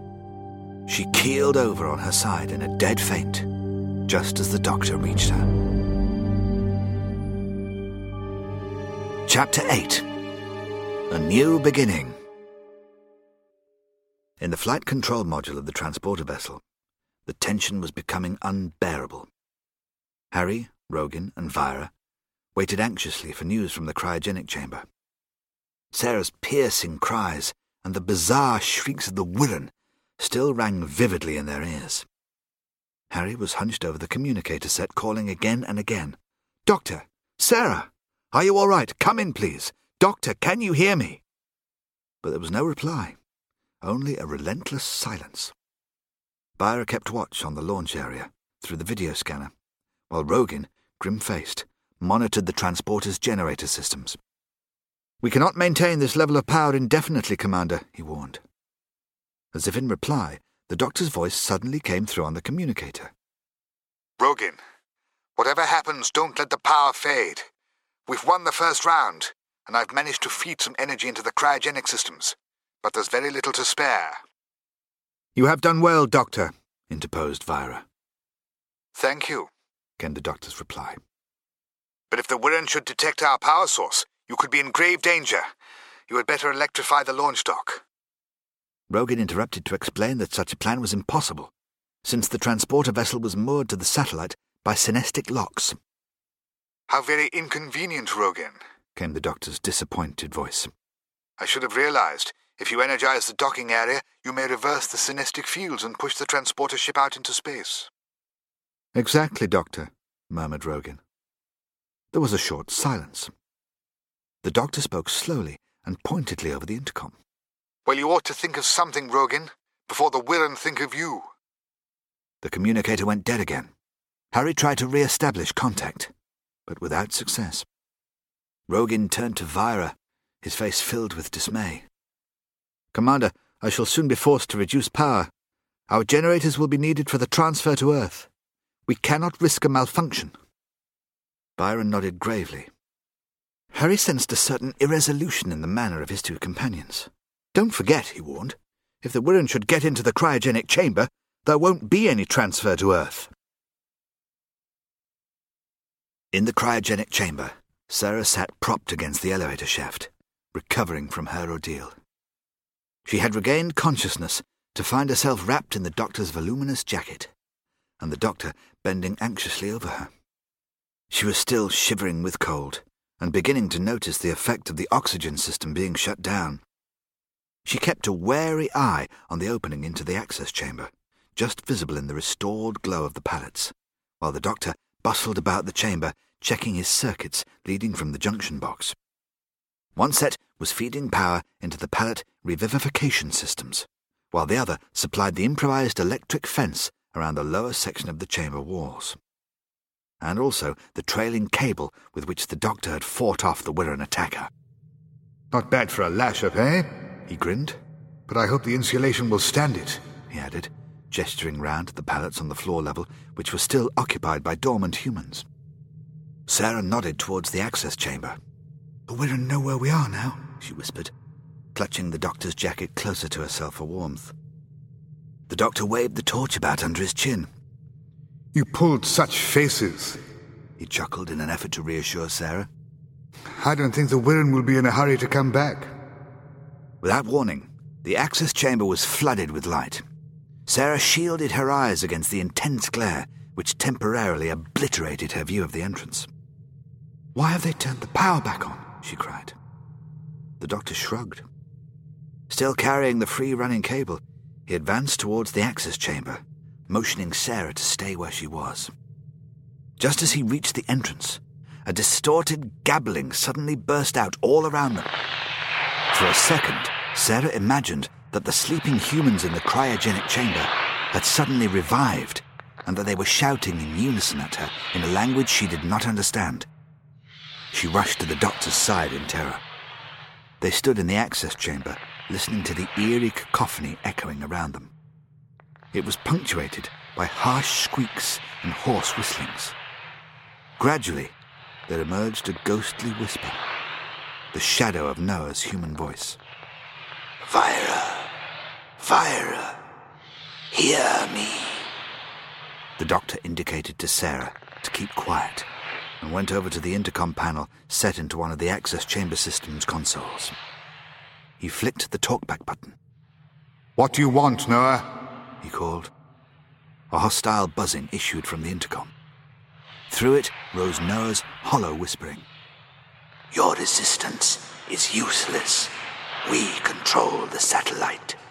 The vicious buzzing increased, as if in approval of Noah's words.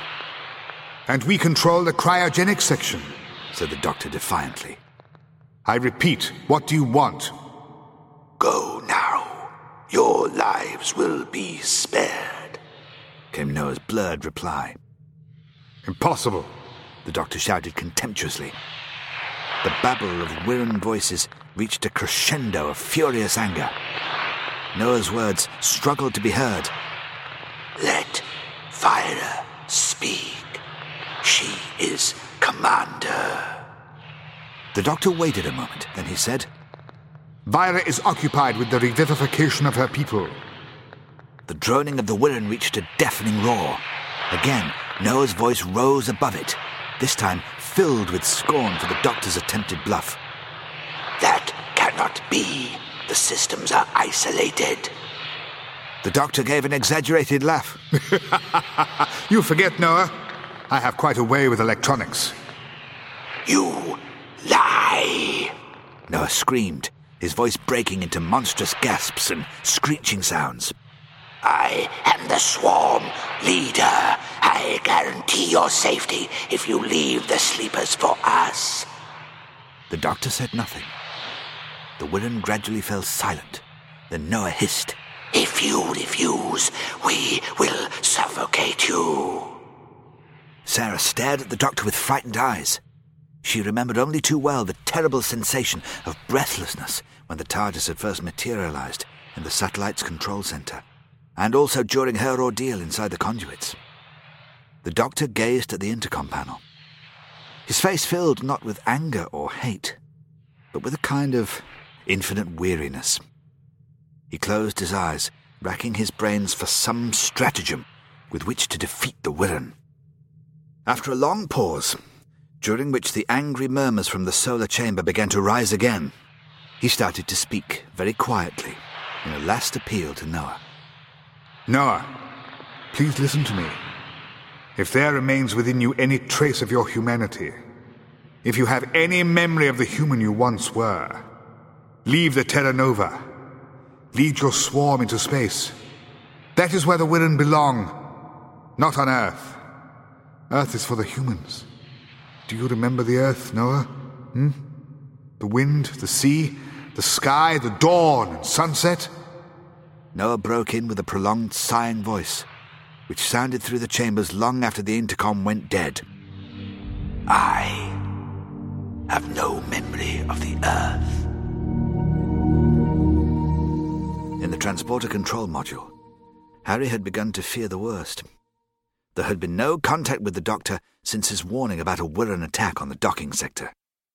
And he was also anxious for news of Sarah after her heroic success in reaching the cryogenic chamber. He was staring gloomily at the video scanner, wishing there was some simple way of returning to his office at UNIT headquarters, and forgetting all about satellites and giant locusts and travelling in police boxes. Suddenly, he leaned forward to look more closely at the fluorescent screen. I say, Rogin, he murmured, I don't want to be alarmist, but there's something moving out there. Rogin swung round and adjusted the scanner. A blurred, moving shape came into focus. Three Wirrn were crawling across the docking area towards the struts leading up to the transporter's open maintenance hatch. At once, Rogin maneuvered himself over to the propulsion unit panel. He began to operate a series of keys, muttering mechanically to himself. Particle emission phase initiated. A colourful illuminated scale began to register on the panel. Acceleration to tachyon phase, negative thrust, go. The transporter was enveloped in a piercing whine. It vibrated and shuddered at its anchorage. The synestic locking field is holding, Rogin called above the din. All at once, the view of the docking area on the scanner was obliterated by a brilliant blue glare. After a few seconds, Rogin shut down the propulsion unit. The incandescent glare faded gradually away, revealing in the center of the docking station a shapeless blob of colorless matter like melted glass. It was the fused remains of the three Wirrn. Good show, Rogin, cried Harry. That singed their whiskers. Vira sat staring blankly at the massive crystal shimmering beneath the transporter. I wonder if Noah, she began. Then she lapsed into silence. Commander? Rogin inquired gently. Vira immediately recovered herself. It is of no importance, she said firmly. Are you all right over there? The doctor's voice boomed over the communicator. Doctor, said Harry. Yes, we're fine, thanks. Nice to hear from you at last. Harry quickly explained what had happened. They're up to something clever, the doctor muttered grimly. For some reason, they've restored the power here. A series of warning lights flickered in front of Rogin. He leaned over and adjusted the scanner so that it showed the outside of the transporter hull, and the great silver shape of the Terra Nova turning slowly against the multitude of stars. Floating eerily from around the outside of the solar chamber, there came a cluster of Wirrn. As they drifted into view, they linked their tentacles together, forming a chain which snaked its way across towards the transporter vessel. The Wirrn looked like giant sea creatures, feeling their way through the deep. Harry spoke rapidly into the communicator. Doctor, the Wirrn have broken out of the solar chamber. They're approaching us. It looks as if the whole swarm is going to attack. Rogin glanced across at Vira. Commander, if the Wirrn break into the hull, we shall be lost. The internal bulkheads have a low stress tolerance. On the scanner, the Wirrn leader could be seen feeling with its antennae for a suitable gripping point on the hull of the transporter vessel. Have you all gone to sleep? shouted the doctor. Rogin, cut the power. We're coming out. Rogin obeyed. They heard the doctor conferring with Sarah. Then he added, Rogin, if the transporter has an automatic flight system, then initiate it at once and evacuate the ship. Vira turned to Rogin in shocked protest. I forbid this. If we sacrifice the transport vessel, we have no hope of returning to Earth. Rogin said nothing, but pointed to the scanner screen. The Wirrn leader had now secured itself to the transporter hull. One by one, the creatures clambered over the bridge formed by the others. The Wirrn were soon swarming all over the hull. A sickening, tearing sound rang through the ship. Warning lights flickered on the panel in front of Rogin. The Wirrn have pierced the hull in the stabilizer unit, Commander, he cried. The sealing shutters are operating. Rogin frantically began to program the transporter for automatic launch in accordance with the doctor's instructions. He did not understand the doctor's intention, but he had come to trust and respect the shambling, eccentric stranger. Harry manipulated the scanner, panning down towards the transporter propulsion unit. What he saw sent shivers along his spine. A huge Wirrn was tearing through the hull with its pincer as easily as a plough cutting a furrow in the soil. It was rapidly ripping a hole large enough for itself to enter. The whine of the ship's generators, the shrill scrambling of the Wirrn, and the shriek of the tearing metal combined into a deafening cacophony. More warnings suddenly appeared on the panels as the internal bulkheads began to yield. The Wirrn have entered the transport vessel, Rogin shouted, pushing Harry towards the hatch in the floor of the control module. You have four minutes to leave the ship and clear the launch area before the dock shield opens and the dock depressurizes to vacuum. Harry nodded and followed Vira down the alloy ladder. All around them, the transporter resounded with the Wirrn's onslaught as they clambered hastily down the servicing tunnels, desperately making for the maintenance hatch before the Wirrn could penetrate the bowels of the vessel. At any moment, a giant pincer might slice through a bulkhead, or a panel might open to reveal a rearing Wirrn, its claw poised in triumph, barring their escape. They reached the maintenance hatch safely, and Rogin caught up with them as they slid down the struts to the launch deck. At the same moment, the doctor and Sarah emerged from the airlock, where they all met beneath the gigantic propulsion nozzles, where the twisted remains of the three Wirrn lay like a vast glass sculpture. The doctor gestured to Harry to escort Sarah and Vira back through the airlocks into the main satellite. Harry tried to object to deserting the doctor and Rogin at such a vital moment, but the doctor pushed him away firmly. Soon, Harry and the two women were making their way cautiously towards the control center, where the TARDIS stood patiently waiting. To their amazement and relief, they did not encounter any Wirrn as they crept through the chambers and tunnels of the satellite with the transporter's motors thundering above their heads as the tachyon drive prepared to go critical. Rogin and the doctor each ran to one of the main anchorage struts beneath the propulsion nozzles. Rogin pointed to the chronometer bracelet on his wrist and then held up two fingers. The doctor nodded and brandished the sonic screwdriver. Rogin nodded and held up his synestic key. They both immediately set to work to release the synestic locks three in number, on the main struts. Having completed the first one, Rogin glanced at his wrist. The chronometer scale showed barely a minute remaining before the huge circular shield, a hundred meters above them, opened, like the iris in a camera, allowing the atmosphere inside the launch area to evacuate into space. The Doctor had also completed the release of his synestic anchorage. They both made for the third and final lock and arrived at the strut together. The doctor motioned Rogin to take refuge in the safety of the airlocks. Rogin shook his head and bent down to deal with the remaining magnetic clamp. Get into the airlock, man! The doctor screamed in Rogin's ear. There's no sense in us both being disintegrated. He tried to pull Rogin away from the strut. With a sudden, lightning movement, Rogin stood up, catching the doctor neatly on the chin with his head. The doctor slumped heavily onto the deck. Rogin dragged him across to the airlock and dumped him inside. He closed the outer shutter and ran back to the third synestic lock. On his chronometer bracelet, the red arc showed just five seconds to zero. As Rogin released the last clamp, he was enveloped in a deathly chill. The air was sucked out of his lungs, and the blood began to boil in his veins as the docking section depressurized. Far above him, the elegant iris shield was opening to allow the transporter to launch itself into space. He crumpled with a soundless scream. A few moments later, the launch area was filled with a searing plasma discharge. Rogin's body was transformed into a shapeless colorless crystal in microseconds. Almost imperceptibly at first, the huge transport vessel separated from the launch assembly and began to climb away from the docking area. The very gradual acceleration was designed to disturb the satellite's orbit as little as possible. In the control center, Sarah, Harry, and Vira, watching on the main scanner, felt the slightest jolt.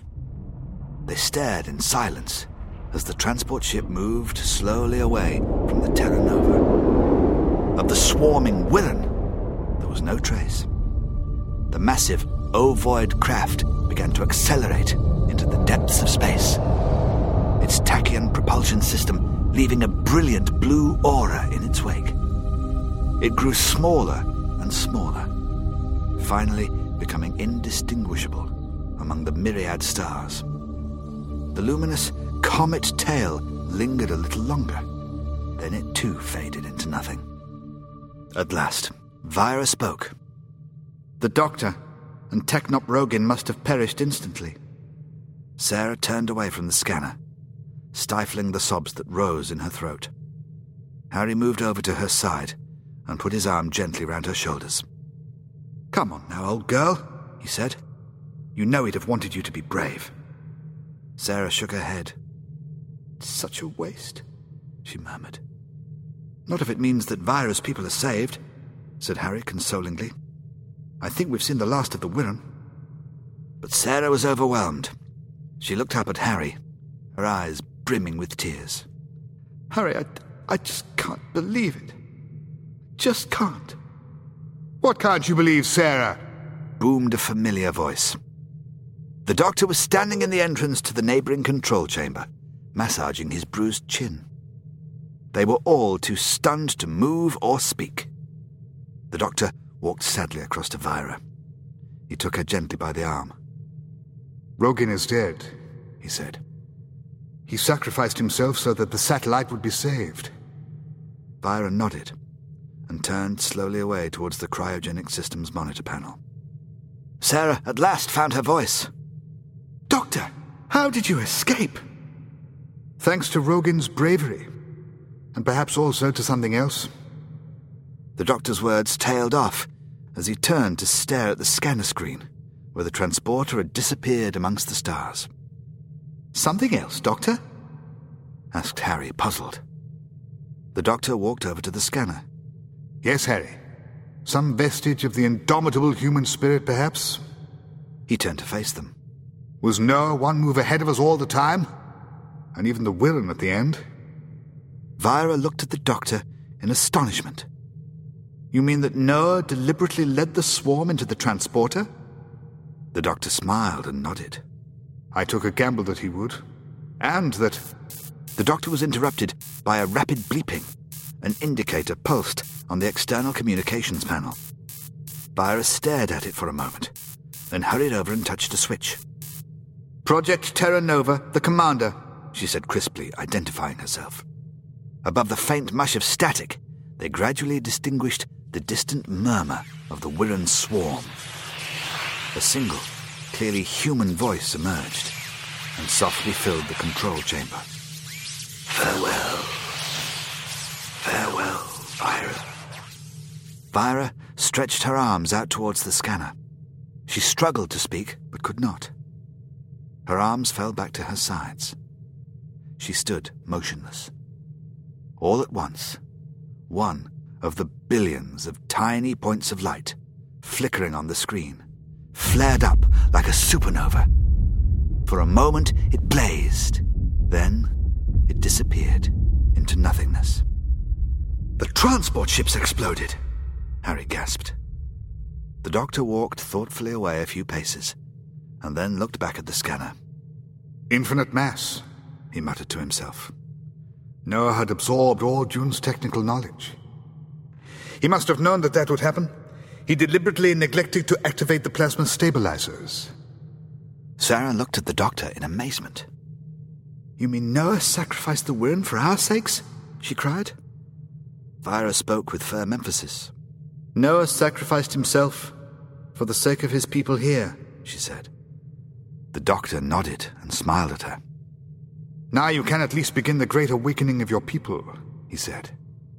But Vira shook her head. She was contemplating the cryogenic system's monitor panel, which indicated that the initiation of the main revivification phase was imminent. It is too late, she murmured. Without the transport ship, we have no means of reaching Earth. The doctor frowned. He glanced irritably at Sarah and Harry, as if this latest difficulty were their fault. Vira moved towards the panel, her hand raised, as if she were about to cancel the revivification process once and for all and abandon the great plan which had succeeded thus far against incalculable odds. The doctor rushed forward and seized Vira's arm. Wait! he cried. The Terra Nova project will still be fulfilled. You can use a matter transmitter to reach Earth. Again, Vira shook her head. There is no receiver on Earth. It is an internal system only. The doctor put his hands on Vira's shoulders and looked earnestly into her eyes. If you and your people will trust me, he said, I can go down to Earth and fix something up for you. With a little bit of juggling at this end, we should be able to make it all work. Vira stared at the doctor as if he were demented. Oh, I realize that you will have to travel one at a time, he shrugged. And of course it will require enormous power, but I'm sure that your solar power engineers will be able to oblige, he added with a smile. Vira opened her mouth to object, but the doctor broke in briskly, with a gesture towards the cryogenic systems panel. Look, he cried. It's almost Reveille. We must make a start. Everyone followed the doctor as he strode into the adjacent control chamber. Vira stared, open mouthed, as the doctor unlocked the door of the TARDIS. Old Faithful, he murmured affectionately, patting the chipped and faded blue paintwork. Vira gasped in disbelief. Do you ask me to accept that you are intending to convey yourself to Earth by means of this this obsolete artifact? The doctor looked grieved. He rubbed his finger across the dirty frosted glass panes in the door and grimaced at the blackened skin. This, he said proudly, is a vintage specimen of time and relative dimensions in space technology. TARDIS. And far from being obsolete, it hasn't even been invented yet. The doctor adjusted his charred hat to a jaunty angle and turned to step into the TARDIS. He collided with Harry, who, hands firmly thrust into his pockets to avoid the temptation to tamper with anything, was about to enter with Sarah. Where do you two think you're going? he demanded. Oh, you're bound to need a helping hand down there, Doctor, Sarah laughed. You always do. Harry smiled apologetically. The Brigadier did ask me to keep an eye on you, Doctor, he said. The doctor frowned, then he motioned them inside. Very well. Just this once, he agreed grudgingly. But you'd better both put some warm things on. One never knows what the weather's going to be like. Sarah and Harry disappeared eagerly inside. The doctor turned to Vira. We shouldn't be very long, he said. I shall expect you, soon, replied Vira. Meanwhile, I must return to the cryogenic chamber. The main phase is beginning. Sarah and Harry reappeared in the doorway of the TARDIS, clad in waterproofs and Wellington boots. Back soon, cried the doctor, waving the jelly baby bag. He broke off a piece from the melted contents and threw the bag to Vira. Good luck, he called. Vira caught the bag neatly. Good luck? She repeated the unfamiliar phrase to herself, puzzled. An extraordinary groaning sound made her look up. A bright yellow light was flashing on top of the strange blue box into which the doctor and his companions had entered. As she watched, the box faded and gradually disappeared. Suddenly, Vira smiled in recognition. Yes, yes, she cried. Good luck. She tentatively broke off a small piece from the sticky lump in the bag and put it into her mouth. She grimaced. Then she smiled and nodded in approval at the taste. She looked at the empty space where the TARDIS had stood. Good luck, Doctor, and thank you, she murmured. She turned and left. In the cryogenic chamber, her people were awakening in their hundreds. At last, her task had begun. Doctor Who and the Ark in Space by Ian Marter was read by Jon Culshaw and is published by BBC Worldwide.